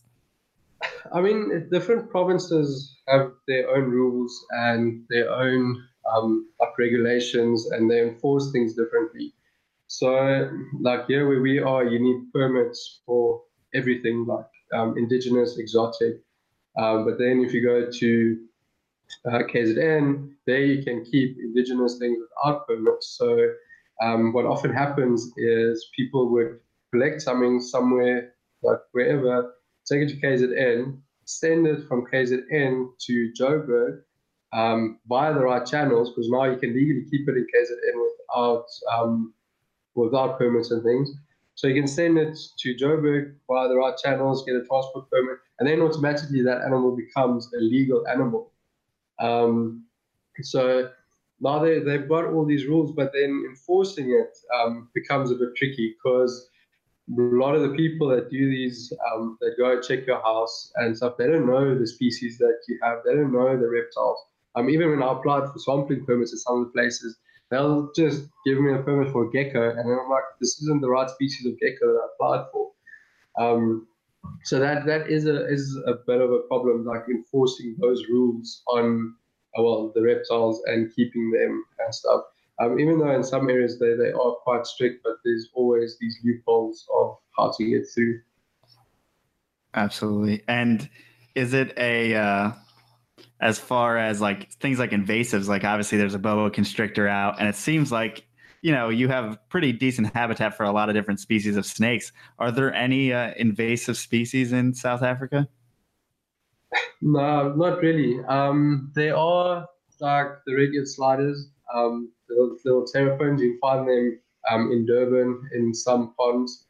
Um, apparently, there are some in Joburg, but I'm not too sure. And that, that's pretty much, as far as I know, the only real invasive. uh, It's not even invasive. It's just an exotic species that found a way to live there. Um, because now in South Africa, like the boa that came out in Cape Town, one winter year will remove it very, very quickly. I mean, it gets super cold here. Uh, but then if you go up north uh, to like Limpopo and Mpumalanga, where I'm from, um, there the climate is a bit better. So one that gets out there could survive for a lot longer. Um, but I don't think um, we have, we really have any invasive uh, reptiles like oh, in Florida. That's ridiculous. But yeah, they, they are they are scared of it. They are they do prevent it, or they, they try and prevent it by implementing new laws. So there, there is a law now that you can't um, keep boas without the right permits. I don't, I don't think you're allowed to import them even anymore. Um, so that that is a bit of a, bit of an issue that that's going forward because obviously a lot of people have these things. But personally, I don't think um, they would actually be able to escape and establish themselves um, in well South Africa. Uh, there are people that think that you know, some of the areas like well Durban, Joburg, where there are a lot of keepers, um, when those snakes escape, they're going to be able to breed because the climate is right and stuff. But that's yet to be proven. Yeah. that I was just about to ask. Like, are the import export laws very strict from South Africa? I think it's like like I said, I, am not too sure about the um the like captive breeding and things like that. But I think it is relatively easy if you know the right people. Like for instance, if you know people who have done it before, um, who already know the channels, and I think it can be quite easy. I know there are people that export, um, like I said, those girdle lizards. Um, some of our comedians and things, they've managed to legally export um, all of these species. But you see, the problem with that also is they'll say it's this species, but then they'll export five other different species um, with those. And then who's going to know that it's not five species? It's the see.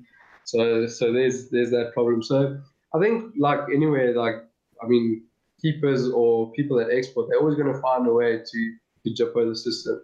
I mean, for me now, if I had to try and send you guys something, I wouldn't know what to do. Like, I'll probably be rejected with my first application. Uh, but then if if you meet someone who knows how to do it or who has done it before, um, I think it can be quite easy.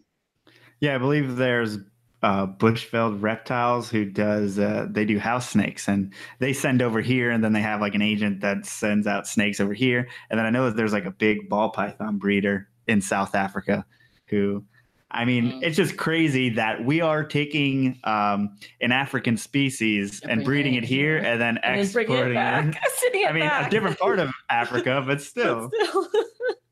Yeah, no, but you see, like things like the exotics, it's it's relatively easy to to get them censored out. It's just once they they on the invasive species list, that it becomes quite difficult. Or obviously, if they CITES um, listed, then it's quite difficult to get them around.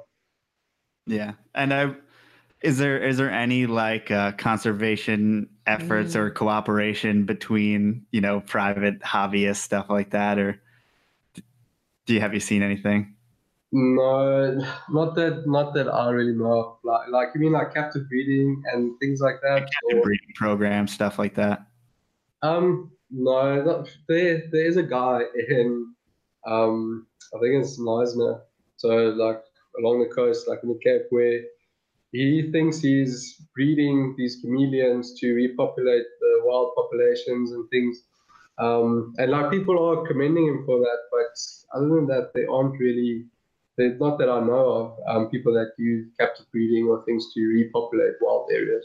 I think a lot of those things are just like we call it like citizens or not citizens pseudoscience actually, uh, where guys do their own little projects um, where they'll try and breed as much as they can and release it, and they think they're repopulating, but actually, I mean, what that guy's doing is so little, and it might actually have a negative effect um, on the natural populations because now you bring I mean, this guy that's breeding these things, he probably has a lot of corn snakes and all these other things at home. So it's possible to well, take all those pathogens and release it into the natural environment.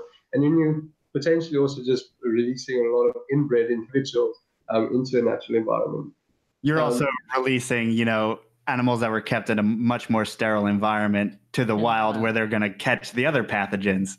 And they're yeah, and the chances of those uh, animals actually surviving is so small. Um, I mean, there's a lot of studies on translocating snakes and reptiles that have shown that you move like, I mean, a clutch of rattlesnakes like 250 meters away from where they were caught or something, and well, more than 50% of them die. So, I mean, there's all these aspects. There's even like the guys who do these um, call outs uh, the, the, theory is that you shouldn't be removing or moving those snakes more than a couple hundred meters. And a lot of these guys, they go in and they catch these snakes and they think, I'm going to take it to the closest reserve, like 20 k's down the road. There's no people. There's there's nothing there to harm it. So the snake's going to be fine. Chances are that snake is actually just going to die. Um, so I mean, when you do call outs, the best thing is actually just to release it in the neighbor's garden. Uh, but obviously, we, would, we don't want to do that because the neighbor might find it. Um, but that's in, in theory for, for the ecology or for the species or the animal itself, it's really better to just release that snake as close as possible to where you found it. Um, I mean, that's like sometimes you find these. How did we possibly? Oh, did we lose him? After two hours. It's literally been two hours, but we can't end this with some grace. Damn it. Oh, he's back. He's oh, back. he's back. Maybe. maybe not. Yeah, I think it's I think it's always an interesting topic when we talk about people who think that they're going to get into the private side of the hobby and help conservation. And they're actually hurting Which- it. Yeah, I mean, there's just no proper way to. Uh, you're never going to re-release an animal from your private collection. No. But I think, I mean, maybe what we can do is make a make a dent in, say, things that are very popular uh, exports. You know, things that are exploited. You know, your your things that are coming in in mass to where we can just say, hey, we have a population here in the United States in captivity. No need to keep on Right. exporting these animals and even though they're captive born or captive bred supposedly you know only a certain amount of those animals hold true to that. Mm-hmm. and so that's really like there's no way to uh to unfortunately i mean i wish there was a way but no one's controlling us. We're just we just have animals It's in town it's just going to be impossible to ever like keep tabs on Right. everyone who's doing things, and you just hope that the good, not necessarily good people, but people that are doing right by the animals outweigh the people that are, you know, hurting it and right everything. Oh, he's completely gone. so hopefully you can just message him and ask him to follow the link again so we could do an outro I was just expecting him to. But I think it's- us. Oh, he's coming back, I think. I think it's just super uh I don't know, we're always interested on how they uh the similarities. I think I wasn't expecting so many similarities. it's pretty much like exactly the same, right? Right, In a like, there's a lot of similarities between us and South Africa. And I don't know. Yeah.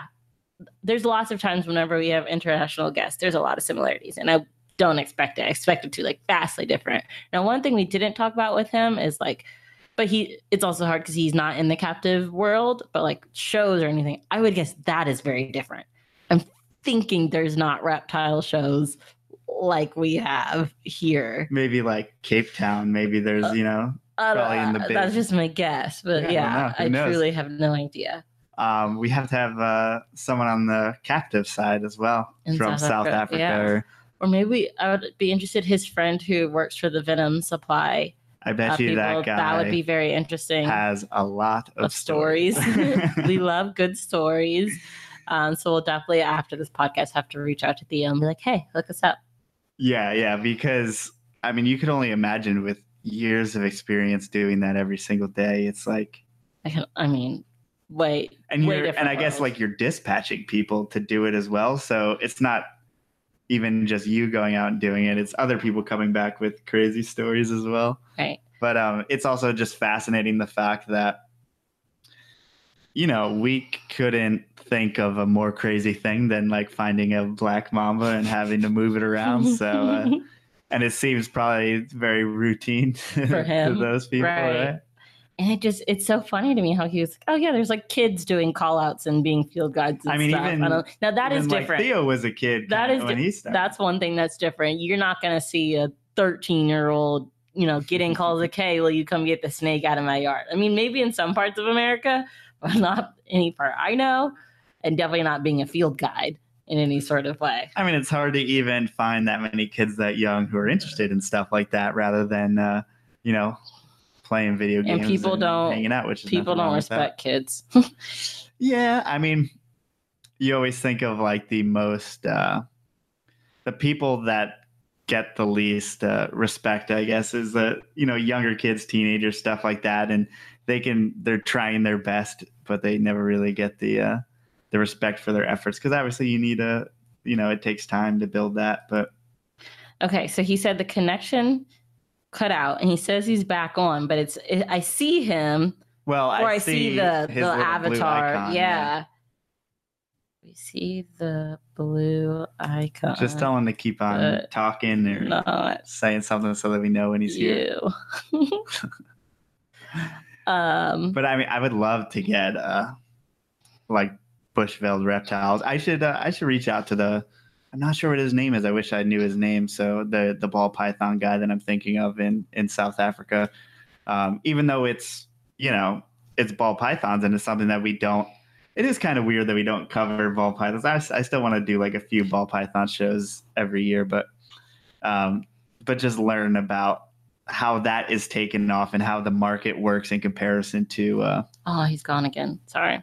yeah how the just how the market works in comparison money wise you know like if more because it's weird It's if so- you're yeah. if you're importing from like justin Kobylka like we started off with one pastel one normal breed it and then you built on over like 15 years then we started getting crazy over there it's like you have the the keys to the kingdom you know you get hey justin Kobylka, give me the uh i have $50000 i want the best projects and you you start from the top.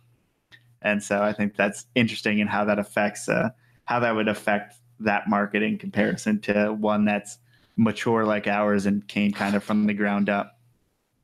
Yeah that's weird that he's just coming up as an icon. I know, and I kept trying to show him like what it what we see, but then he goes away when I try to connect. When I try, Oh, oh there you he are. is. Yeah, took a couple tries to come back, but you could you did it. No, I'm back. I'm back. Yeah, I know the connection cut out, so now I'm on my on my phone, and okay, it's working.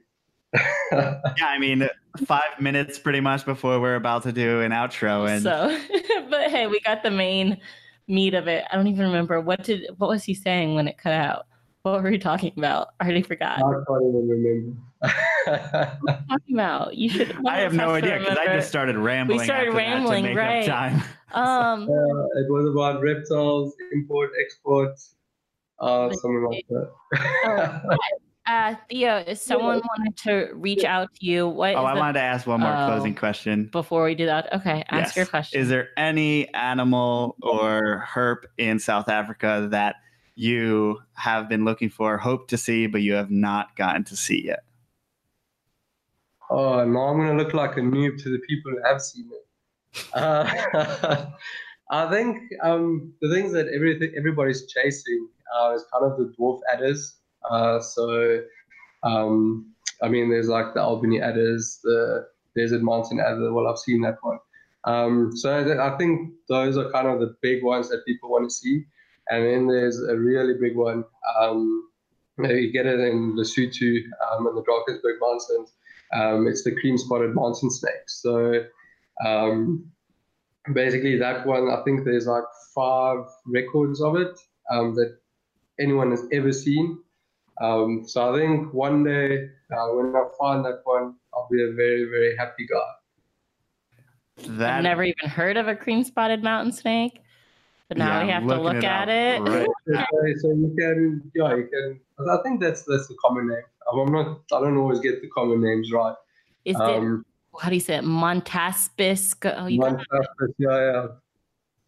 Okay, so it looks like uh, it's a black snake. I mean, yeah, like it doesn't look like much, but that's that's certainly um, one of the top goals. A lot of people have gone to try and find it, and they just can't get it. So I think I think that like I mean I want to about the snakes. The other reptiles are cool, but like I like finding snakes. I mean, and you always want to find something that no one else has found. Uh, so that is definitely the top goal to one day get it.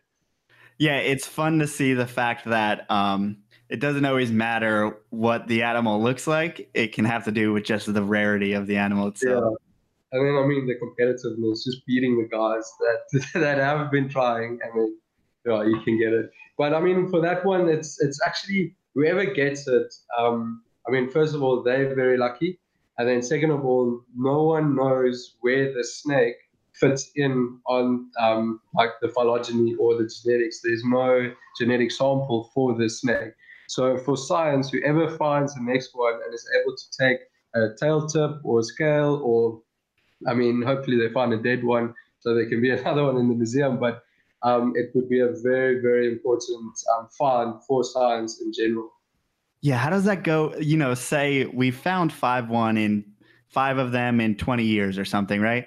And then a herpetologist, in order to do with proper research, you have to euthanize the animal. I mean, what is but the like it, what's the situation there? Like, do you do you always euthanize the animal in order to do proper research, or would you let it go depending? No, so so it depends. Um, like with me working on the Natal Black Snake, there are a lot of them in the museums. Um, so there's a lot of specimens to work on. The only thing with this with the specimens in the museums, you can't um, do genetics on them because a lot of them are preserved in formalin. So formalin destroys the genetics. So you need fresh tissue. So for them, you can just go and take um, a small um, ventral scale or a tail tip, um, and you can do your genetic analyses, and then you can go back and look at, other specimens uh, for the morphological analyses. But something like like this, um, the um, Montaspis, they we don't have genetics for them. Um, we only have five specimens in the museum. Um, we don't know anything about how the snake works, um, how many there are, how big the population is. And the main reason we don't know is because the habitat is just inaccessible. Um, so by being able to uh, kind of, well, work on the snake, yeah, you are, I mean, it's, it's, uh, sometimes I don't like it either to euthanize something cool that I found. Um, and I don't euthanize so many, but it kind of needs to be done for the science. And by now, for example, like the little black snakes that I'm working on, because there are so many in um, museums and things, and like a lot of these are roadkill, and this is where roadkill and citizen science can be an important factor because you've got all these things that you can work on. Um, and so now we don't have to collect anymore. We've got all these specimens. So, yeah, I mean, specimens are very important for science. So, at some point, you're going to have to have specimens in a museum so you can work with them. And I mean, I've had comments where people tell me, well, why don't you just work on a live snake? It's not that easy to count um, a million scales like down the body on lab snakes. Yeah, um, you kind of need those references um, in the lab or in the museums and so on. Um, but yeah, I mean, for a rare snake like that that we know, know, know nothing about, um, it's very important to get those genetic samples so that you can, um, I mean, know where the snake goes. You can know more about. You can know more about its ecology by looking at maybe things that it's more closely related to. Um, and even so, you might even find new habitats um, uh, based on these, this knowledge where it could possibly be. And by that, you can set up a profile, set up a range, um, and you can do like IUCN assessments, um, basically how threatened it would be or endangered status and so on, um, just by finding out more about it. But now we know nothing. We don't know if it's endangered. We don't know how rare it is, um, just because there are just too few samples to look at. And have you gotten the opportunity to get into its habitat? Uh, no, I've been I've been planning on making a trip there here and there, like it to some of my good friends. Um, but no, I've been I've been there well, close to it when I was a kid before I even knew the snake existed. Um, but yeah, let's see, maybe after my Dubai excursion, um, I can come back with some money and plan a trip. sell that Lamb- sell that Lamborghini and get someone to get, get that oil money up there. yeah yourself a snake. That's awesome, man. So if anyone wants to reach out with you, check you out on social media, where can they find you? Um, I think the easiest would be Instagram. Um, so Bush underscore car. And I mean, I've got a little Facebook page going as well. Um, so you can just search my name, uh, Theo Busschau. I think yeah, it's called something like that. um, but you'll find it. I'm the only Theo so you'll find my page there. Uh, so basically, there I'll just uh, share some of my research, um, share some photos, and maybe some cool things that I've seen or whatever. I haven't been paying too much attention to that just because Instagram and the phone is so much easier. Uh, but yeah, definitely Instagram. Um, I mean, it's quite easy. I get the messages on my phone. Perfect. And as far as we go, portcitypythons.com. Port City Pythons on Facebook. Port City Pythons on Instagram. Uh-huh. It sounds like we planned this. Yeah, like a hundred plus times. We we also have, well, we will have animals available shortly.